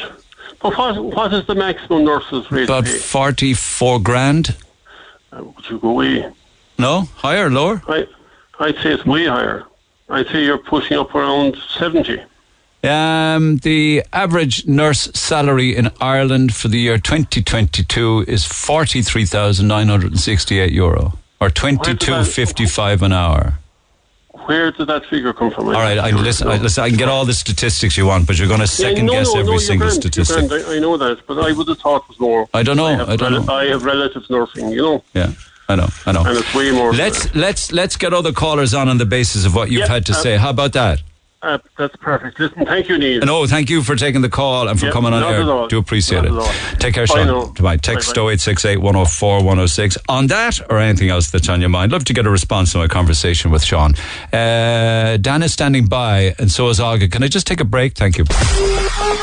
Talk to Neil Prendeville now. 0818 104 106. Cork's Red FM. So, regards to one of the points that uh, Sean was making, although these are not his words, I think somebody's picking up and is saying that one of the issues regarding our healthcare system is that some people just bleed the health system, will never work a day in their lives. All you'll ever hear is, I'm entitled to this, I'm entitled to that, and I'm entitled to the other. And it's all just pure greed. Keep those texts coming. Text 0868 104 106. Dan, good morning. Morning, Neil. How are you doing? Okay, what aspect of this morning's conversations did you wish to pick up on? So I just wanted to talk about um, TDs who plaster. You need to move around there, Dan. It's a shocking phone line. One second there now. Sorry. All right, Sorry. take My boy. My, I COVID around this summer. I'm still. I'm just getting back to myself. Oh, how you feeling? Um, I, do you know what? Uh, I'm okay now, but for a good part of the summer, and I, I was banjaxed, banjaxed. So I was. Um, Long COVID? I wouldn't say long COVID now because it's it's not as bad as what I've read other people have, have had. Like, but um, shook, and you know, yeah, I got over it. But Jesus, I don't want to go through it again. I, Okay. I know it's probably it's not going to kill me, but we shook after it. And you know? mentally, were you drained as well? Did it really get you down? No, physically, you were hammered. Like, physically hammered, and you know what? My brain, I felt um, this brain fog thing where I wasn't uh, as sharp, or you know, I, mean, I'm, I'm, I'm in my early forties, like, but I, I just, just kind of like wow moments, going, Jesus, I'm, I'm not right, you know. lose your train of thought. Yeah, completely and Yeah, utterly yeah, forget what you're exactly, talking about. I know. So Bizarre. it's a funny, funny mad joke, you know. All right. Well, listen. Glad But, that you're uh, recovering. Um, okay. So you want? to I think it has to do with uh, TD salaries and claiming expenses and stuff. Yeah, is it? exactly. No, no, I'll tell you what it is. It's just it's kind of it's a bit of a bugbear of mine, and I just ask you the next time you you have a TD on from whatever political party, and they're they're um, parading the fact that they gift back the increase and they refuse the increase. Just ask them because they all put photos of the form up on on uh, social media, and we've all seen it. That I XTD hereby gift under Section 483 of the Taxes Consolidation Act uh, the, the, the the amount of the increase. But actually, you know, unfortunately, and I'm sorry for all their fans, they're fooling them because that section allows you to claim uh, um, to, to offset against your, your, your income and actually ta- claim, claim a ta- uh, uh, uh, see this is my brain not working. Oh, for now. God's sake! You get a tax credit on the amount they gave back. You get a tax credit. So You their tax on what they kept is lower again. Yeah, so let's say I'm, I'm let's say I'm earning a hundred euros. I know what you're going to say. Yeah. Yeah, so they're they're actually they claim tax relief for the amount, so they actually end up increasing their net take home. So their net take home is the same as if they had gifted it back, right? Which is fine because they still gifted it back, but there's no actual net effect for the tax. For for the for So the, there's no the- net the- effect to the state, and there's no net deficit to them. No. Do you think it's a complete PR joke. stunt? Do you? It's a PR stunt because they, you know, they're they're increasing their net take home to roughly it could be a few euro out, roughly what it would have been if they got the increase. Yeah. And everyone thinks that they're brilliant men and women for handing it back. Yeah. Yeah. It's a joke. Like y- you know, you you have to look at why these TDs publish the form. Look at me. I filled out this form. I hereby gift this amount under the Taxes Consolidation Act, and that's what the, that's what it allows us to do. And you also have to you also have to wonder whether it's a directive from Sinn Féin HQ that they do that. I, never said Sinn Féin. No, I'm sure there might be several others doing it. But Well, I know that be quite Mick. Barry takes the average industrial wage. I d- believe that he he draws down the whole salary, takes the average industrial wage, and distributes the rest then to causes. I believe. Well, I know people before Profit, Paul Murphy, and all them lads, and some of the Sinn Féin TD say they take it home, but the party, etc., it goes into their central funds. It doesn't go back to me or you to build a better road surface for us going to work and stuff. Yeah. You know what I mean? Yeah, yeah. So it's a bit of PR. They're fooling people who are easily fooled. And it's just people need to understand, like, that these lads are, you know, whether they hand it back or not, are, are making no loss, and there's no gain to the, the, the, the people who are being, you know, pay, paying tax. Good man yourself. Good people man. need to realise that. Thanks, Dan. Uh, good luck with the recovery. Thanks for coming on Cheers. air, challenging and all as it was. Appreciate it. Olga, good morning. Good morning, Neil. How are you? I'm good. Um, yeah, okay. We're back to uh, the way we travel, whether it's buses or bicycles or the motor car or electric cars or Shanksmere or walking. What do you make of it all? Yeah, I'm I'm extremely frustrated, and I suppose I, I had a little rant there in my text to you there um, 20 minutes It's ago. a long one, so it's better to chat to you. Said, yeah. Yeah, I suppose my my issues at the moment is the state of our city centre, and then they rerouted all the traffic on the 9th of August, all up our quays, but they never finished the roadworks on our quays before they rerouted the traffic. So it's just a nightmare at the moment. It is, and I'm not just talking in indeed the last few mornings. Are you the talking about Patrick's gone back to Key or. Penrose Quay? Or I'm place? talking about Penrose Quay, Patrick's Quay, Brian Boru Bridge. Is it Camden Place? Is that, that what you call the lower one there as you go over Patrick's Quay towards um, Christy Ring Bridge there? Is that Camden Place? That's what that's called. Okay, I'll take your word for it. But but Neil, it's all down to like you, you're Camden driving Key, along. I'd say you're talking about. Camden Quay, maybe. Yeah. Yeah. Yeah, You're driving along lovely. Everything is great. Next bang, it goes down to one lane. And then you've got cars coming in. You go over then, if you just even go to the junction of Brian Boru Bridge, where the new traffic layout now is that you turn right to go up towards Leisureplex to head up to Summerhill North. The, all the traffic lights are out of sequence. So the traffic is being blocked on MacCurtain Street coming on to Brian Boru Bridge. So that in turn is affecting the junction of Patrick's Quay there, you know, the traffic lights. And then you've got big, huge, wide footpaths that could be used as a right hand lane. And then all of a sudden you're driving along, it's two lanes, it's into one. Do you know the- MacCurtain the Street? Yes, do you, you seem to drive the city a lot, do you? Um, well, my son goes to school in the city centre, yes. Do you know when you drive down MacCurtain Street and you cut these kind of uh, rubbery footpaths on the left and right? Yes. What are they? What are they for? I don't actually know. Ugly is probably all you could describe them as. Um, I don't know whether they're just they raise the height of the footpath. Maybe is it for people getting on the bus? I don't know.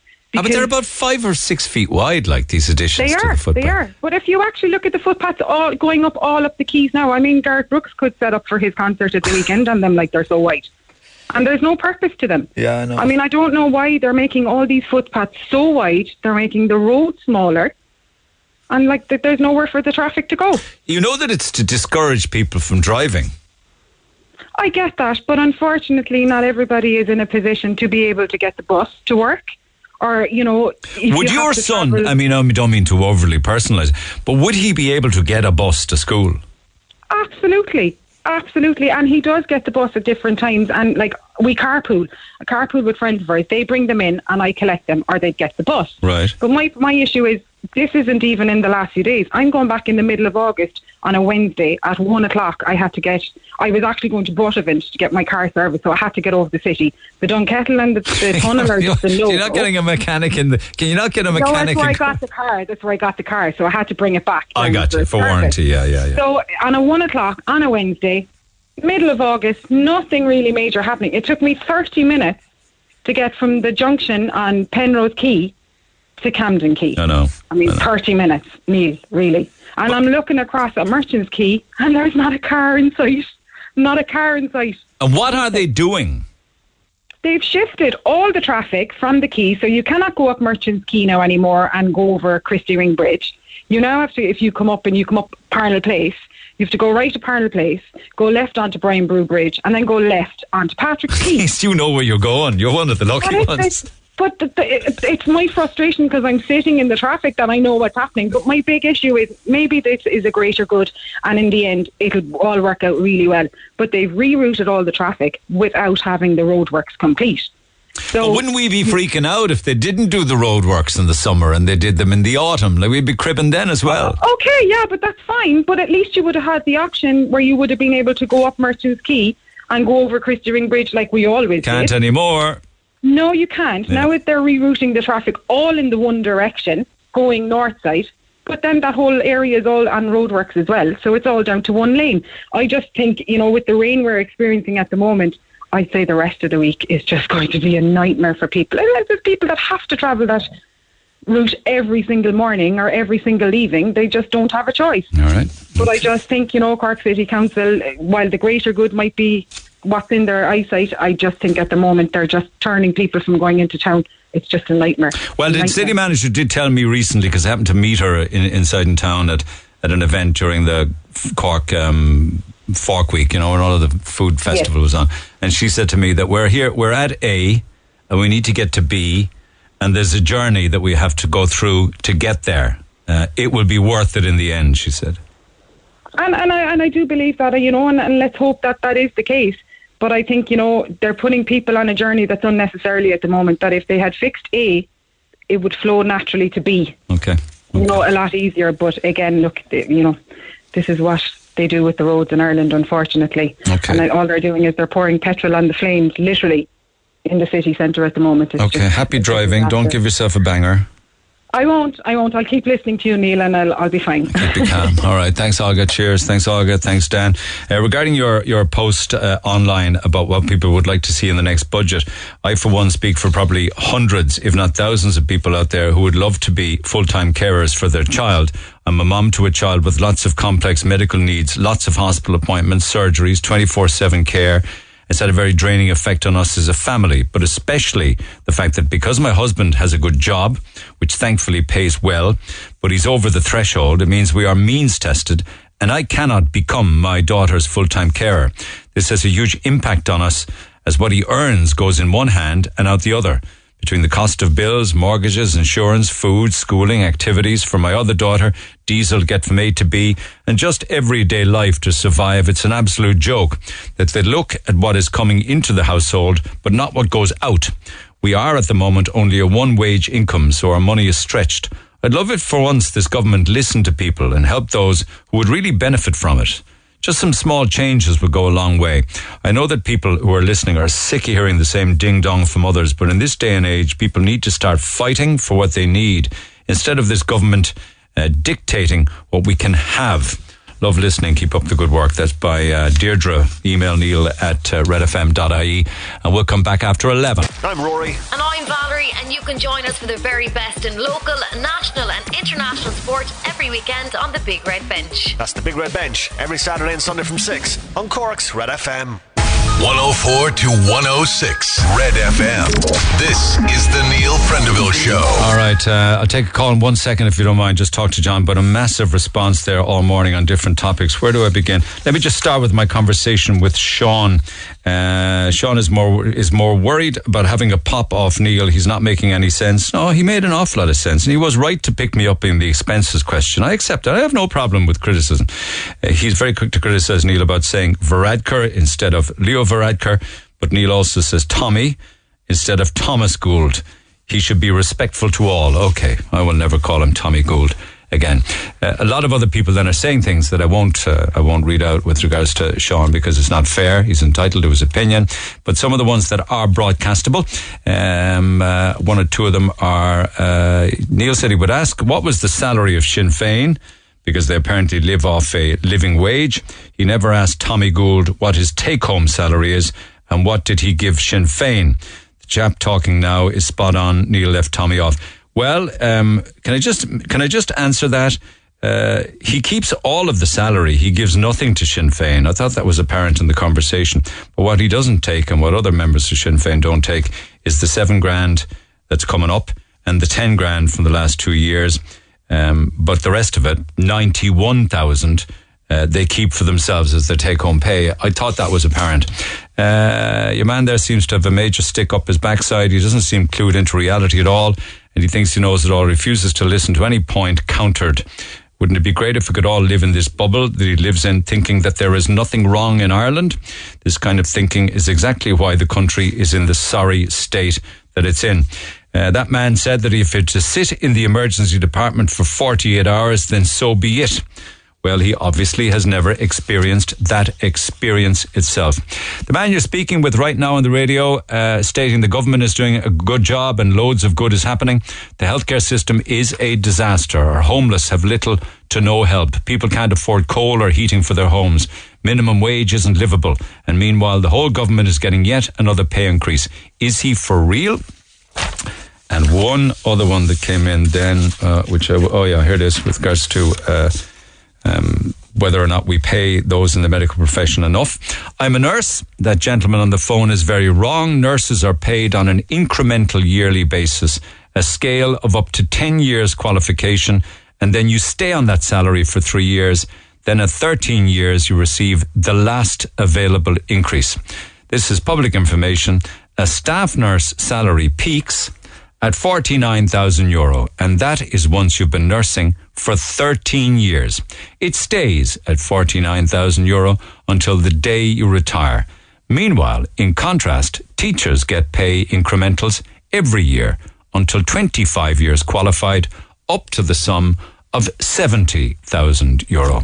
So for to take those stats as being accurate, and I'm assuming the nurse is giving me accurate stats, which I know I'm obliged to check, the difference between being a nurse and being a teacher is uh, 49,000 is the peak for a nurse and 70,000 the potential peak for a teacher. So thank you for that. Text 0868 104 106 if you want to pick up on that conversation. John, good morning. Good morning, Neil. Uh, meanwhile, just staying on that topic then with regards to what we pay the medical profession and my, and my conversation with Sean, was it? That's right, yeah, Neil. I just um, picked up on it there because um, I just happen to know of two young nurses who are just about to leave for Australia, you know, and from the HSE. And um, the reason they're actually leaving is uh, because of the stress of the job due to their health and safety concerns for the patients. Yeah. So it's not necessarily just being paid enough. It's just that uh, they're worried about health and safety, the quality of the job. Yeah. it's uh, it's about uh, um, obviously pay is, is is important, but their main concerns is their mental health, where they're uh, so stressed out from um, the uh, safety concerns they have for the patients that, that they're nursing. You know, they've decided. Do they worry? Do they worry about the care that they can give? Is that what you're saying? That's it. That's ex- ex- exactly it. Yeah, they've been trained, you know, and um, they're in the in the in the HSE system, and uh, they're in their twenties, and um, they're actually so stressed out that they said we can't, we can't, for our own health, we can't actually continue doing this job. So they're upping and leaving, going to Paris. You know. Okay. Yeah. So it's not that they want to change professions or career paths. They're happy in all, it, no. but want to do it somewhere they expect it to be better. Is it? Exactly. Will it be better though? Well, I don't know, but uh, I mean, this is this is they this is what they see in it. They see the, um, the benefit. The, the they cannot stay. It's so stressful working in the hospitals now. Yeah. You know. Yeah. Yeah. And um, the other point I want to pick up about Micheál Martin. Um, I mean, um, 20 years ago we had um, actually 2,100 hospital beds in the country, and now we have 1,400 hospital beds.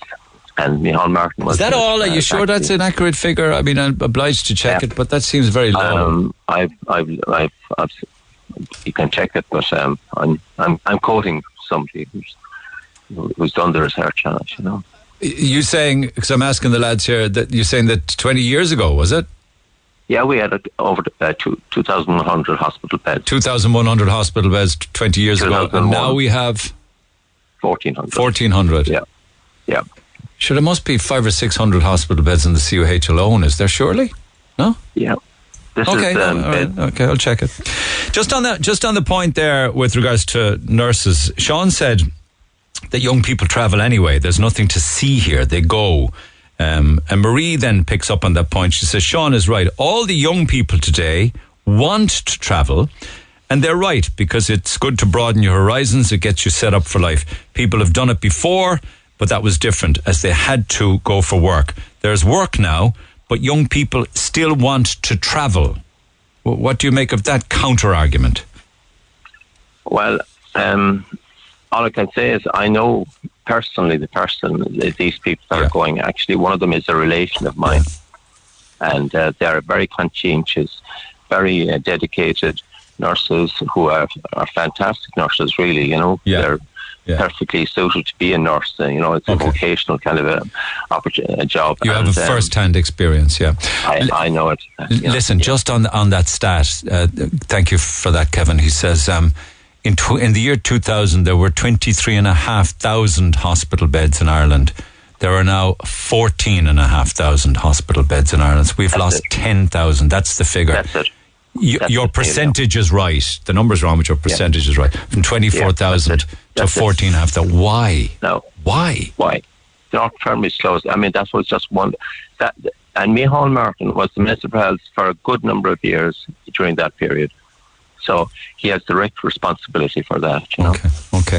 Yeah. Thanks for that. Have a good day. he good should day. resign. Really, he should resign. I'm afraid. Well, he should resign now. Well, um, you have to. You know, there's a, there's a possible push against him within Fianna Fáil. You know that. Well, hopefully there is. Yeah. Yeah, but Yeah, how, how would that make a blind bit of difference? Sure, they're all the same. Well, somebody could make a decision. You know, somebody will take uh, on the responsibility of saying we're in a desperate crisis. We need to do something seriously. There's a national emergency. You know, and and let's deal with it. You know, somebody who will um, inspire kind of a support for some, the, the, the real serious measures we have to take in this country. Okay. All right. Thanks, John. Text 0868 104 106. Get it off your chest. Call Neil Prendeville now on 0818 104 106 Red FM. I left the car at home yesterday, decided to collect the kids from school by bus. We stood on the Western Road waiting for the 220 bus, the 220. Five 208s passed us by. Uh, I was waiting so long in the rain that I called someone to come and collect us. And we were picked up after waiting for the 220 bus for an hour. Um, the buses are not reliable. In fact, three 220 buses just drove past. Now, that totally confuses me as to you don't say why those three 220s passes because that what you were waiting for were they full or just drove past? So you gave it up gave up the ghost.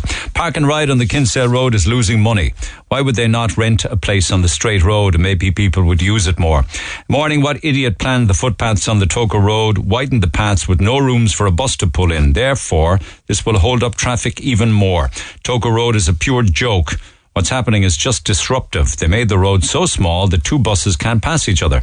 So they had to do the road again.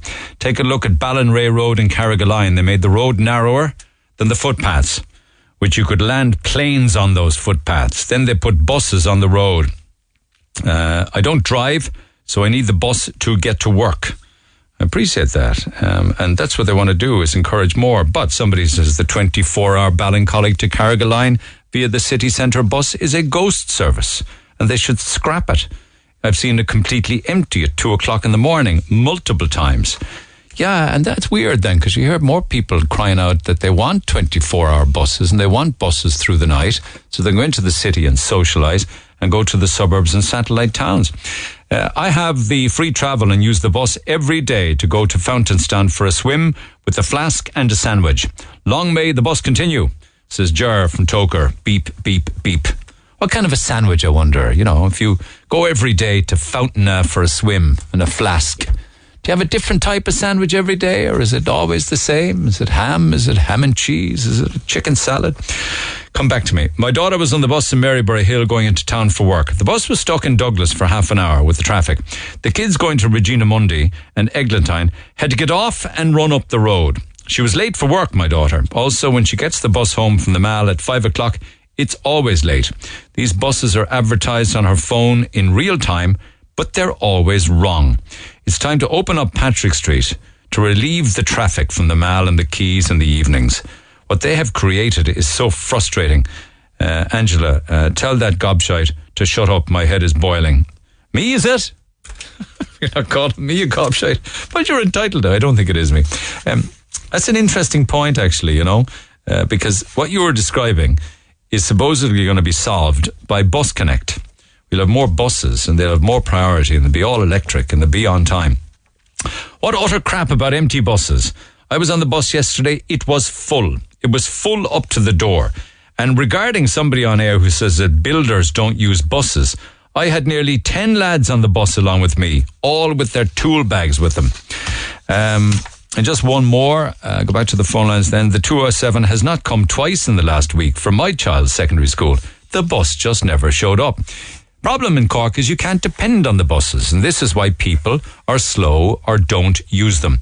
The 207 Douglas to Ballyvolane into town comes every half hour. Kids have to be in town for school at 8:40 a.m. So the bus at 10 past 7 will get them way too early. But the next bus at 20 to 8 gets them too late because the traffic is so heavy. That is why, I hope I can answer your question, we drive them to school most mornings. And of course, you're right, we are adding to the traffic chaos. But we don't have an alternative solution. Keep those texts coming. Text 0868 104 106. Can I just stay with school transport of different forms if you like? Deirdre, good morning. Good morning. How are you? Your ma'am to Emily, who's a first year student at Kinsale Community School. Has she just started then, is it? Just started, yeah. How's she settling in? She loves the school, and you know I've got good vibes from it as well. But it wouldn't have been our first choice. Okay. okay. We would have picked the school in in the city if possible. Because you're in Ballyphehane, why then was the choice Kinsale? Um, it was the only school we could get. Emily has Down syndrome. Right and um, we couldn't get into the special needs schools because she was in mainstream in Greenmount. Right. Got on great. And normally, us parents would move them in fourth class or something into the special needs school, so you'd be automatically get a place. But COVID happened, couldn't move them, and the schools, special needs secondary schools, then were all full, through the special needs schools. Yeah. So Kinsale was the only school we could get into, and must say, she loves it down there. They're very, very good. She's happy there, but it's means of getting there is our problem. So what's the commute like on a daily basis? Well, we're relying big time on her aunts, friends, neighbours to get us down in the mornings and come back up. Then I'd get a bus back down, pick her up, and then come back up on the four o'clock bus. So we're not getting home until about 20 past, half past five on those days. Half days, I go down and I'll stay down there because she's finished. It wouldn't be worth my while coming up and down because I don't drive. Um, and I'd walk around Kinsale until it was time to pick her up and get the bus. We get home at about half past three. Um, we were supposed to get transport to taxi. There was a Mr. Stack um, got on to me late July or early August and said, yeah, she'll get a taxi. They'll pick up another fell, another bike starting from Ballinhassig. And um, we've no transport. It hasn't happened. can't get through to them. It hasn't happened. We're ringing phone numbers. You're on it for The way that the way that works is you would have a, a taxi assigned with a special needs assistant in the taxi, the taxi driver. Yeah, we have the special needs assistant. and they would all They're travel. They, they would travel together, and in your case, it would be a shared ride to Kinsale with another lad. Yeah, Okay, that never happened. that's not happening, and we can't get through. Okay. To anybody. Yeah. What? And what's this business that if you if there's no lift or anything, you get the ten to seven I have to bus? go to the, the um, two to six bus to Kinsale, and we'd have to go up to the airport because it's full with people going on holidays that aren't parking their cars and stuff up there. So it's full. I was down in Capwell trying to get Mr. Stack one day, and I was getting the ten past two bus, which would get me to Tralee or to Kinsale. Um, on time to run up to the school to collect her at half past three, and the bus was full, but it stopped to leave a driver off. So I pleaded my case, and I stood in the bus up as far as the, the airport, where then I got a seat. So to guarantee a seat for my daughter, I have to go up to the airport at ten past seven, right? Because she starts school at twenty to and she goes with you, obviously. Oh, oh yeah, I'd have to. Yeah, she'd have to come with me. I, I have to travel up and down every day with her. Myself. Ballyphehane to the airport, and then get the bus from the airport to Kinsale. Yeah. And, then, you, the a lot of the time, up. stay around Kinsale. You were saying that you On would walk around days. Kinsale, lovely town, but when you know no one, town. Um, or on the days It's when it's wet, it's not a. Yeah, like today. No, I was lucky I got a lift down today and a lift back up. But I'll be getting the 10 past one bus to try and get on it from Capwell or Turner's Cross. And if I don't, then I have an hour to get up to the airport. So it's like a lottery for you every single day, isn't it? As to whether you'll get a place on the bus, whether you'll make the bus, or Yeah. how you're going to get Yeah. home. Yeah, exactly. Because if we miss the four o'clock bus because she has Down syndrome, if she's tired, we can't walk that fast down to the, um, the car park in Kinsale, and we could miss that bus, which means we'd have to wait till the five o'clock bus. Man, It's like a full time ordeal, isn't it?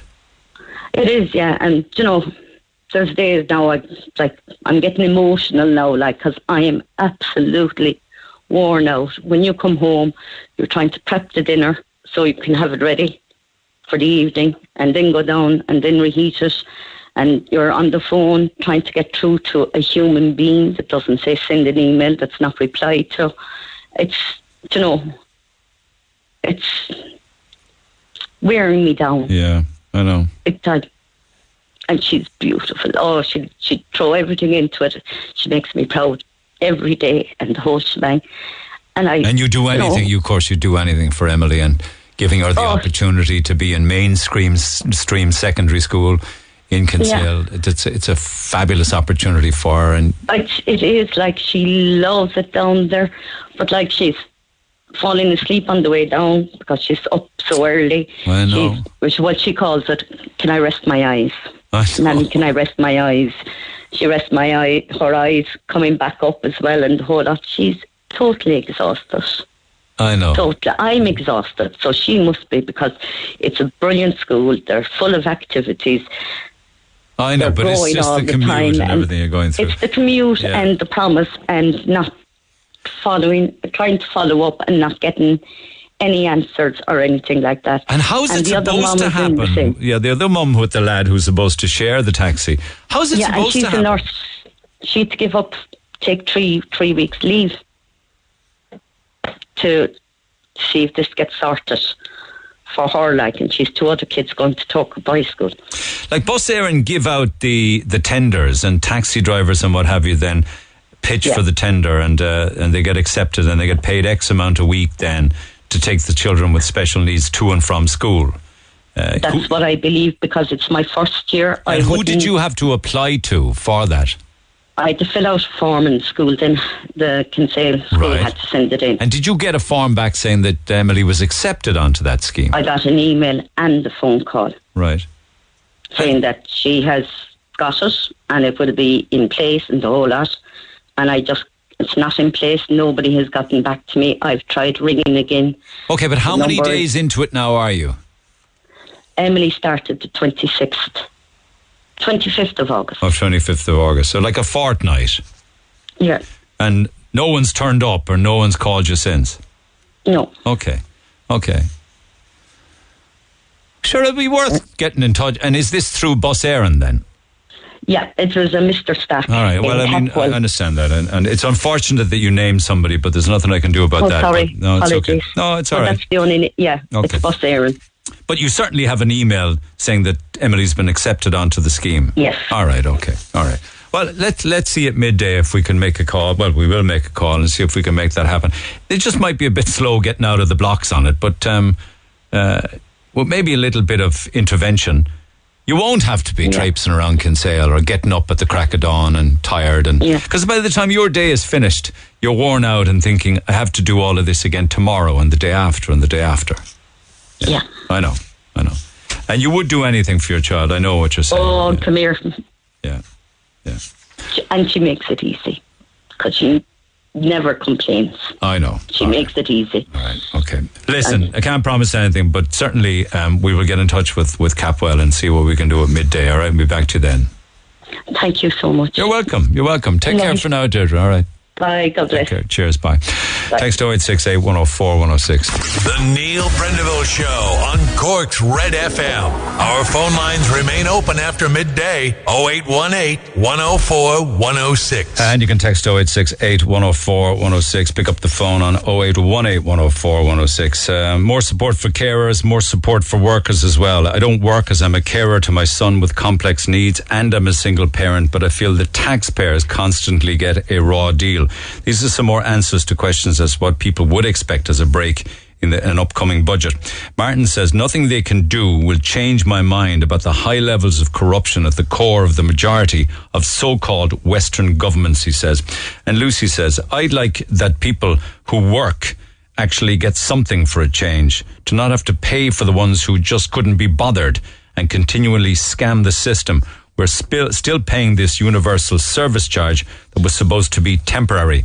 Uh, and John says they have blood on their hands. If people knew the real state of people trying to live nowadays, low paid workers that just can't make ends meet with the high cost of living. Tools down, lads. Strike. Hit them where it hurts, says John. Uh, and Jenny says more help is needed for single parents that pay for everything themselves. I work full time. I pay my rent, but I can't get fuel allowance. I have no idea how I'm going to heat my house. I have to put 40 euro a week in oil just to heat water for showers. And you know what? Isn't it just going to get dearer, the cost of energy?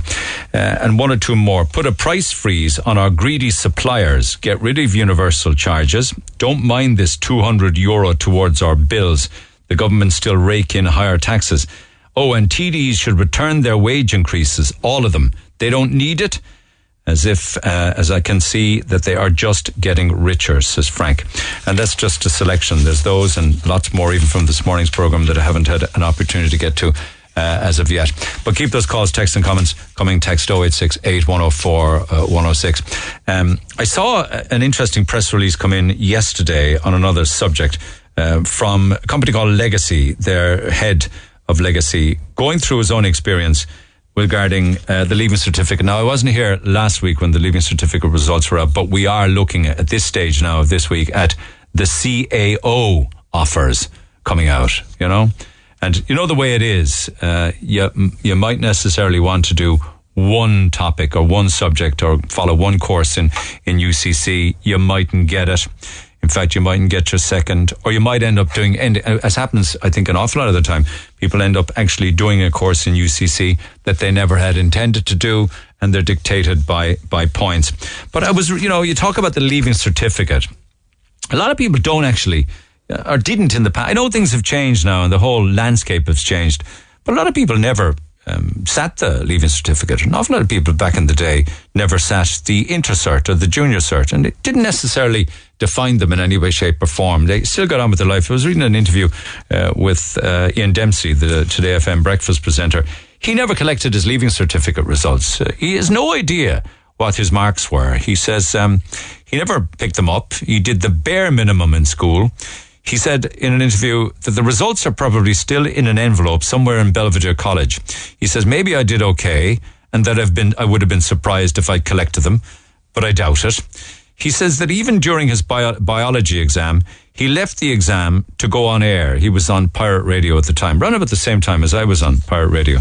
He says I was really thinking about what I was going to say on air rather than how I should have been answering the exam.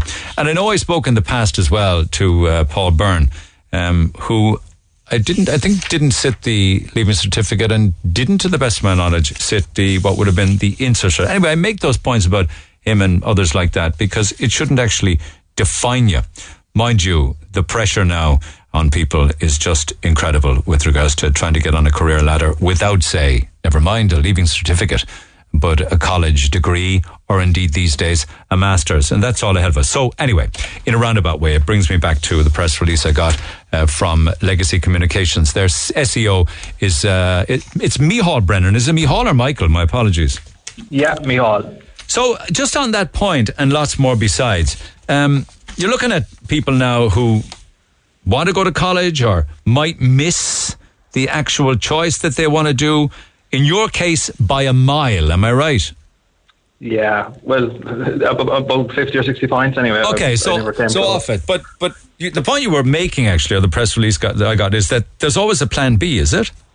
Exactly. Yeah. So um, I originally uh, wanted to become an English teacher. So look, to be honest, I didn't really like school that much, which is kind of ironic when I wanted to be an English teacher. But um, when I when I did my leaving cert, didn't come anywhere near getting the points, and um, ended up actually dropping out of college as well after a couple of years. But I suppose you know it took me on a different career path, and I ended up you know finding um, an industry that I kind of fell in love with and have have managed to grow uh, in over the course of the year. So you, you were born and reared in Cork, went to a Cork school, did go to UCC, but not your first choice, was it?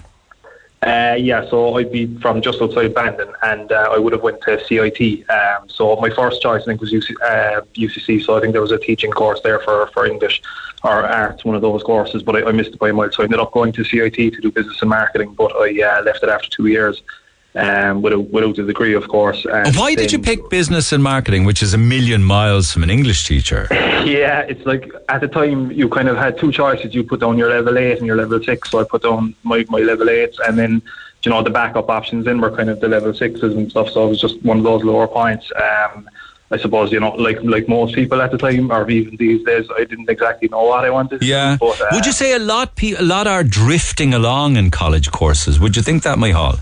I think so. Well, I, I, don't know if that's fully fair to say, but I do think there's there's so many courses there these days. But like you know, most of the people I work with, most people I've met, a lot of them don't do anything to do with what their degree was. You know, and I think I suppose a lot of kids, especially in the last week, you know, they they would have put a lot of pressure on themselves over the last two years, and you know, there's been record points as well.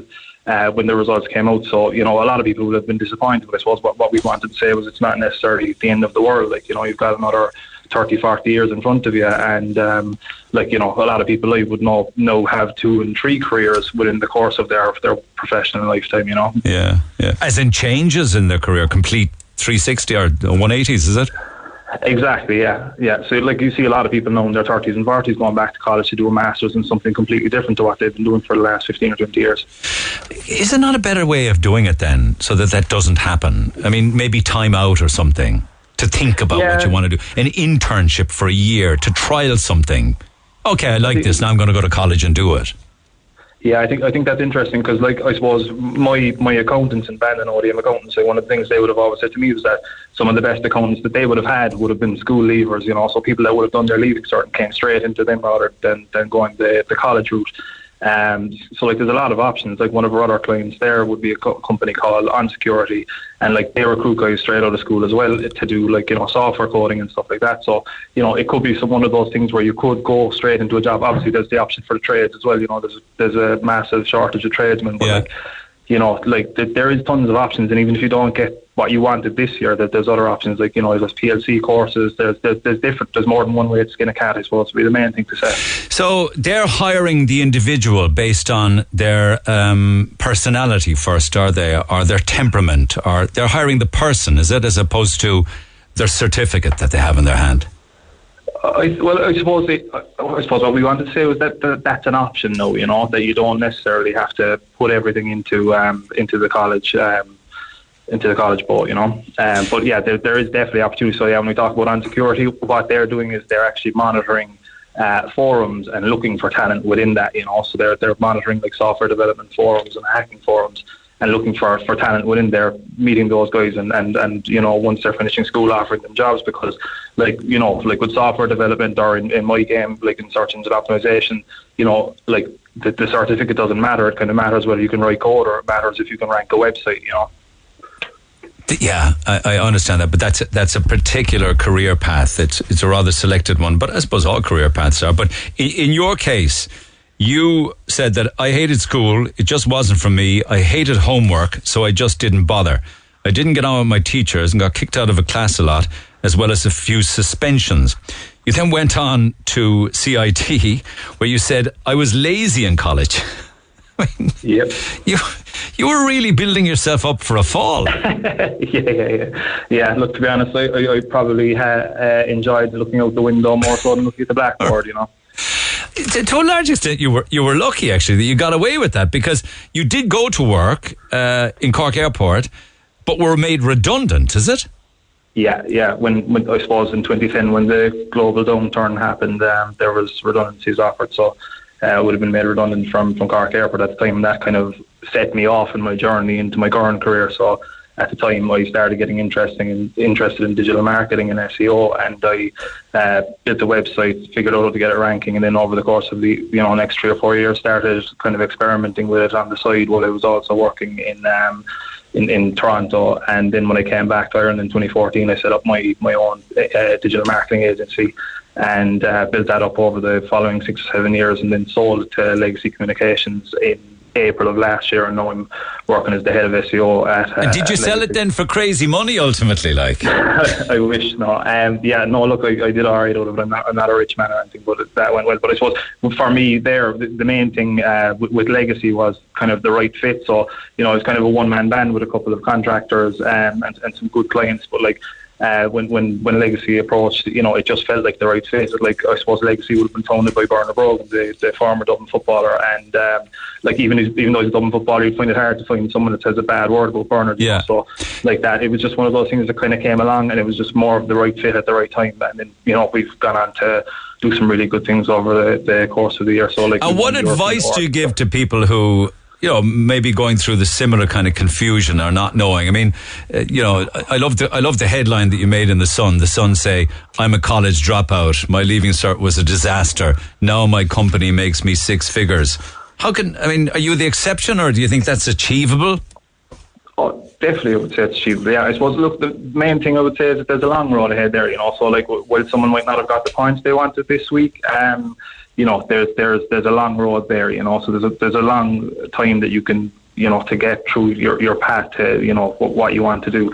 Um, but uh, like the main thing for me probably really is you know if you if you are willing to work hard and you know have a bit of grit, you know you, you can you can get uh, you can get to a, a, a good place and get to a successful career. You might not necessarily know what that is now, but you know I suppose when you're 17 or 18, there's another four or five years of things you can do before you kind of start to figure out what you're what you're really into and what you really want to do. So don't panic then in that regard. Exactly, don't panic would be the kind of main thing. Yeah.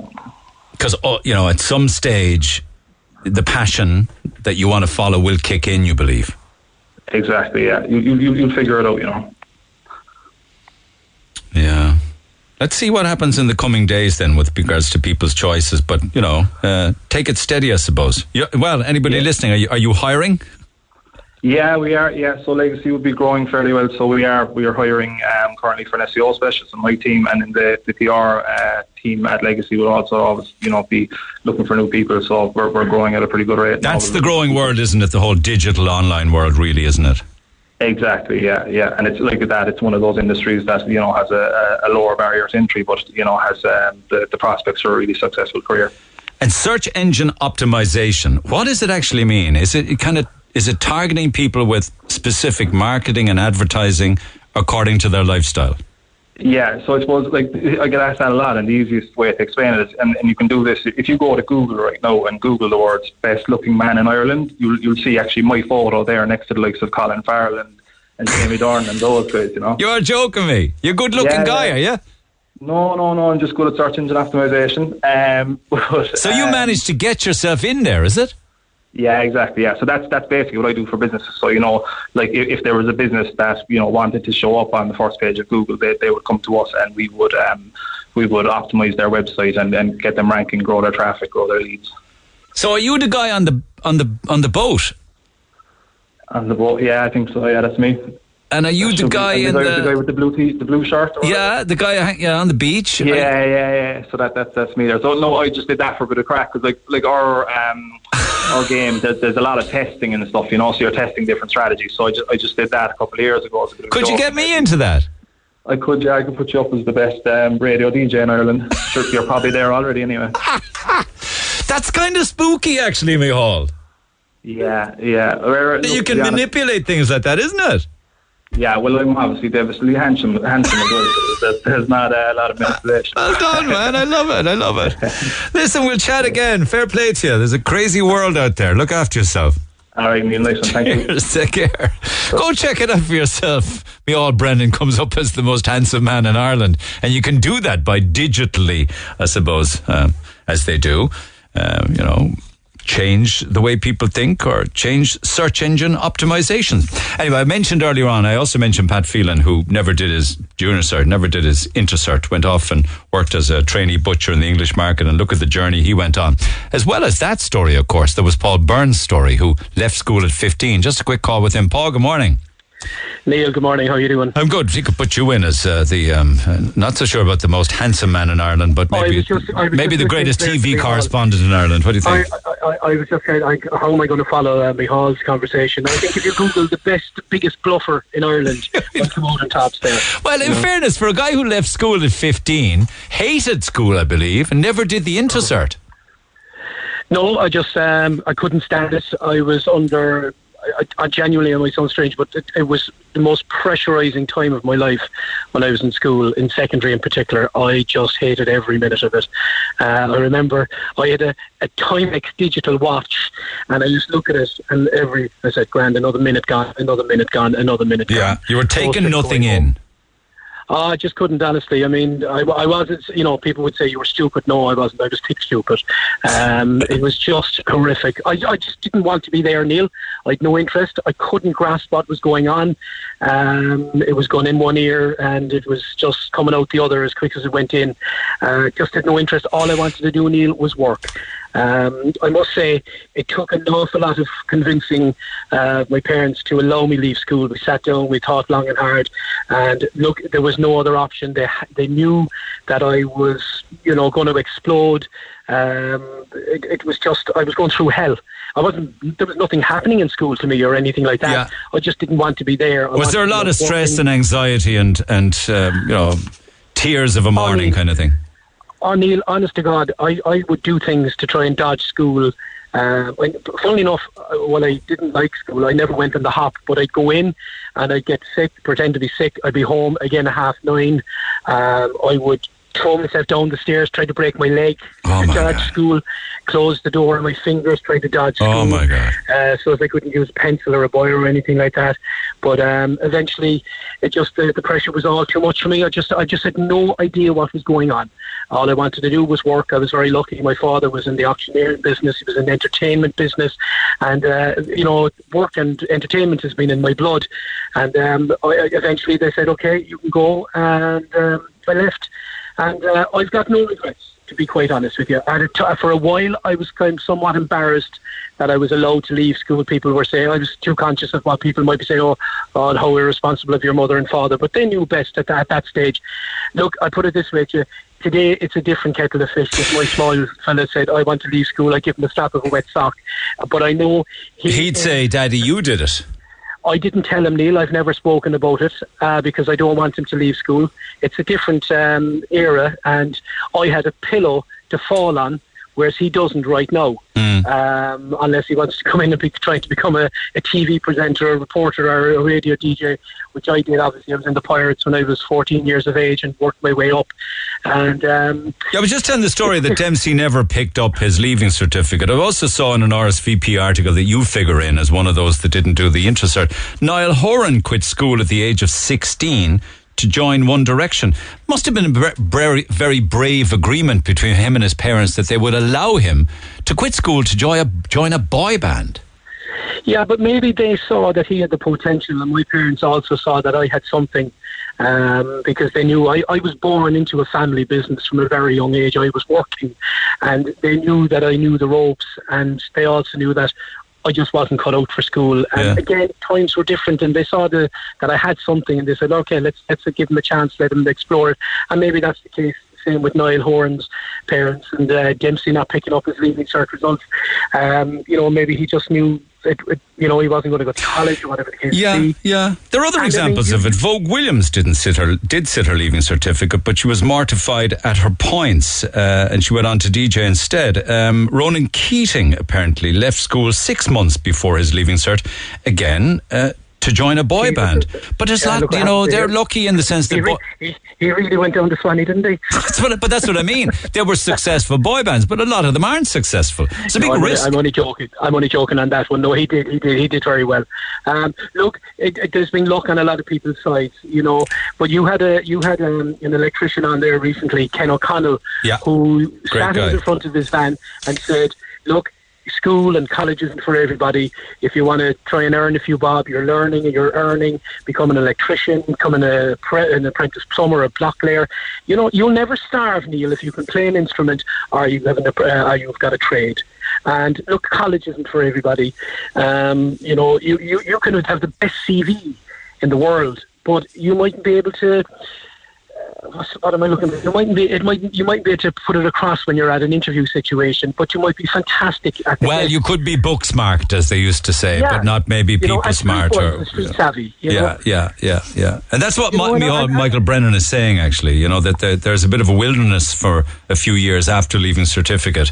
And that's why you find people doing, maybe might ten, spend 10 years going through the college system, tweaking it and changing courses and eventually finding their path.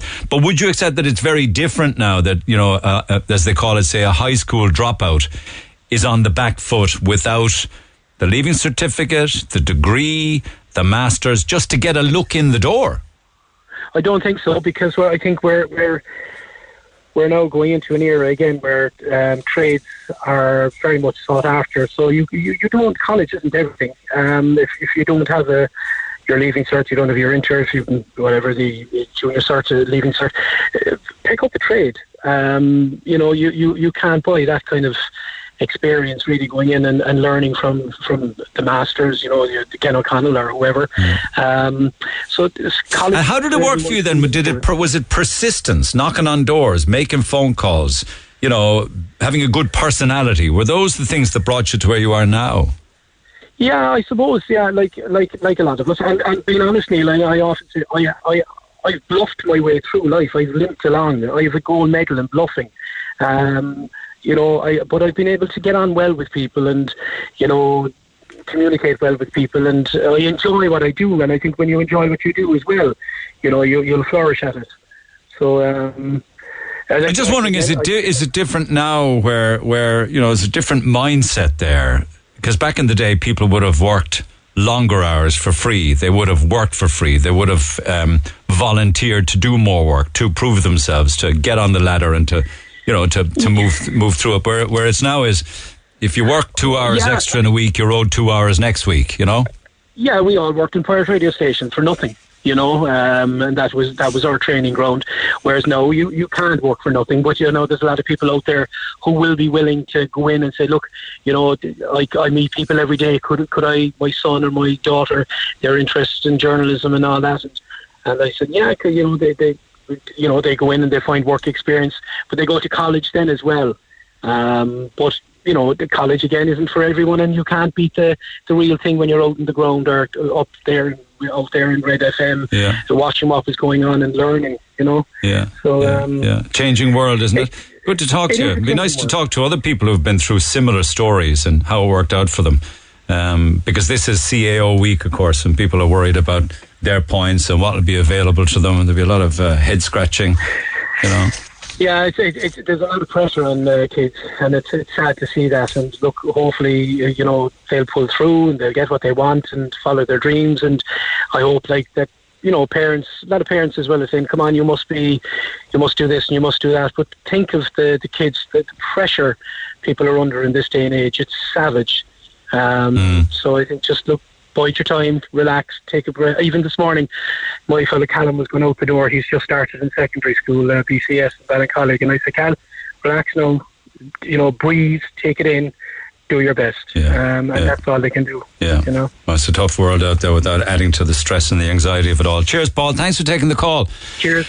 Paul Byrne, uh, text 086 8104106. Love to hear your story, actually, uh, because there are some incredible success stories of uh, people who went out maybe with very little education. In the case, say, with, uh, you know, I mean, there's different ways of being educated. You know, education doesn't necessarily come with a, an exam result. Back after the break. Talk to Neil Prendeville now. 0818 104 106. Cork's Red FM. Final bit of business for today is our family passes to give away to wonderful Cork tourist attractions. Now, I know I still have some left, and at this stage, I suppose many of the visits that you will go if you're lucky enough to win would be on the weekends. So that's fine. I mean, a lot of the kids are not back in school and what have you. But we have Charles Fort left, UCC, Cobh Heritage Centre, Youghal Clockgate Tower and also St Mary's Collegiate Church. We've the Titanic Experience, West Cork Secret, Foot Golf, Cork Harbour Boat Hire, Leahy's Farm, Camden Fort Meagher, and Perks Family Entertainment Centre down in Youghal. This morning, I will give away three family passes right now for Clonakilty Black Pudding Visitor Centre, which is, of course, open at the weekend. So that's my final three passes. More for a different location tomorrow and the day after, and so on and so forth until the final selection that we have left are given away. So three family passes now. Clonakilty Black Pudding Visitor Centre. Pick up the phone 0818 104 106 and off you go. Have a good day. I'll see you tomorrow. For more Red FM podcasts, go to redfm.ie forward slash podcasts.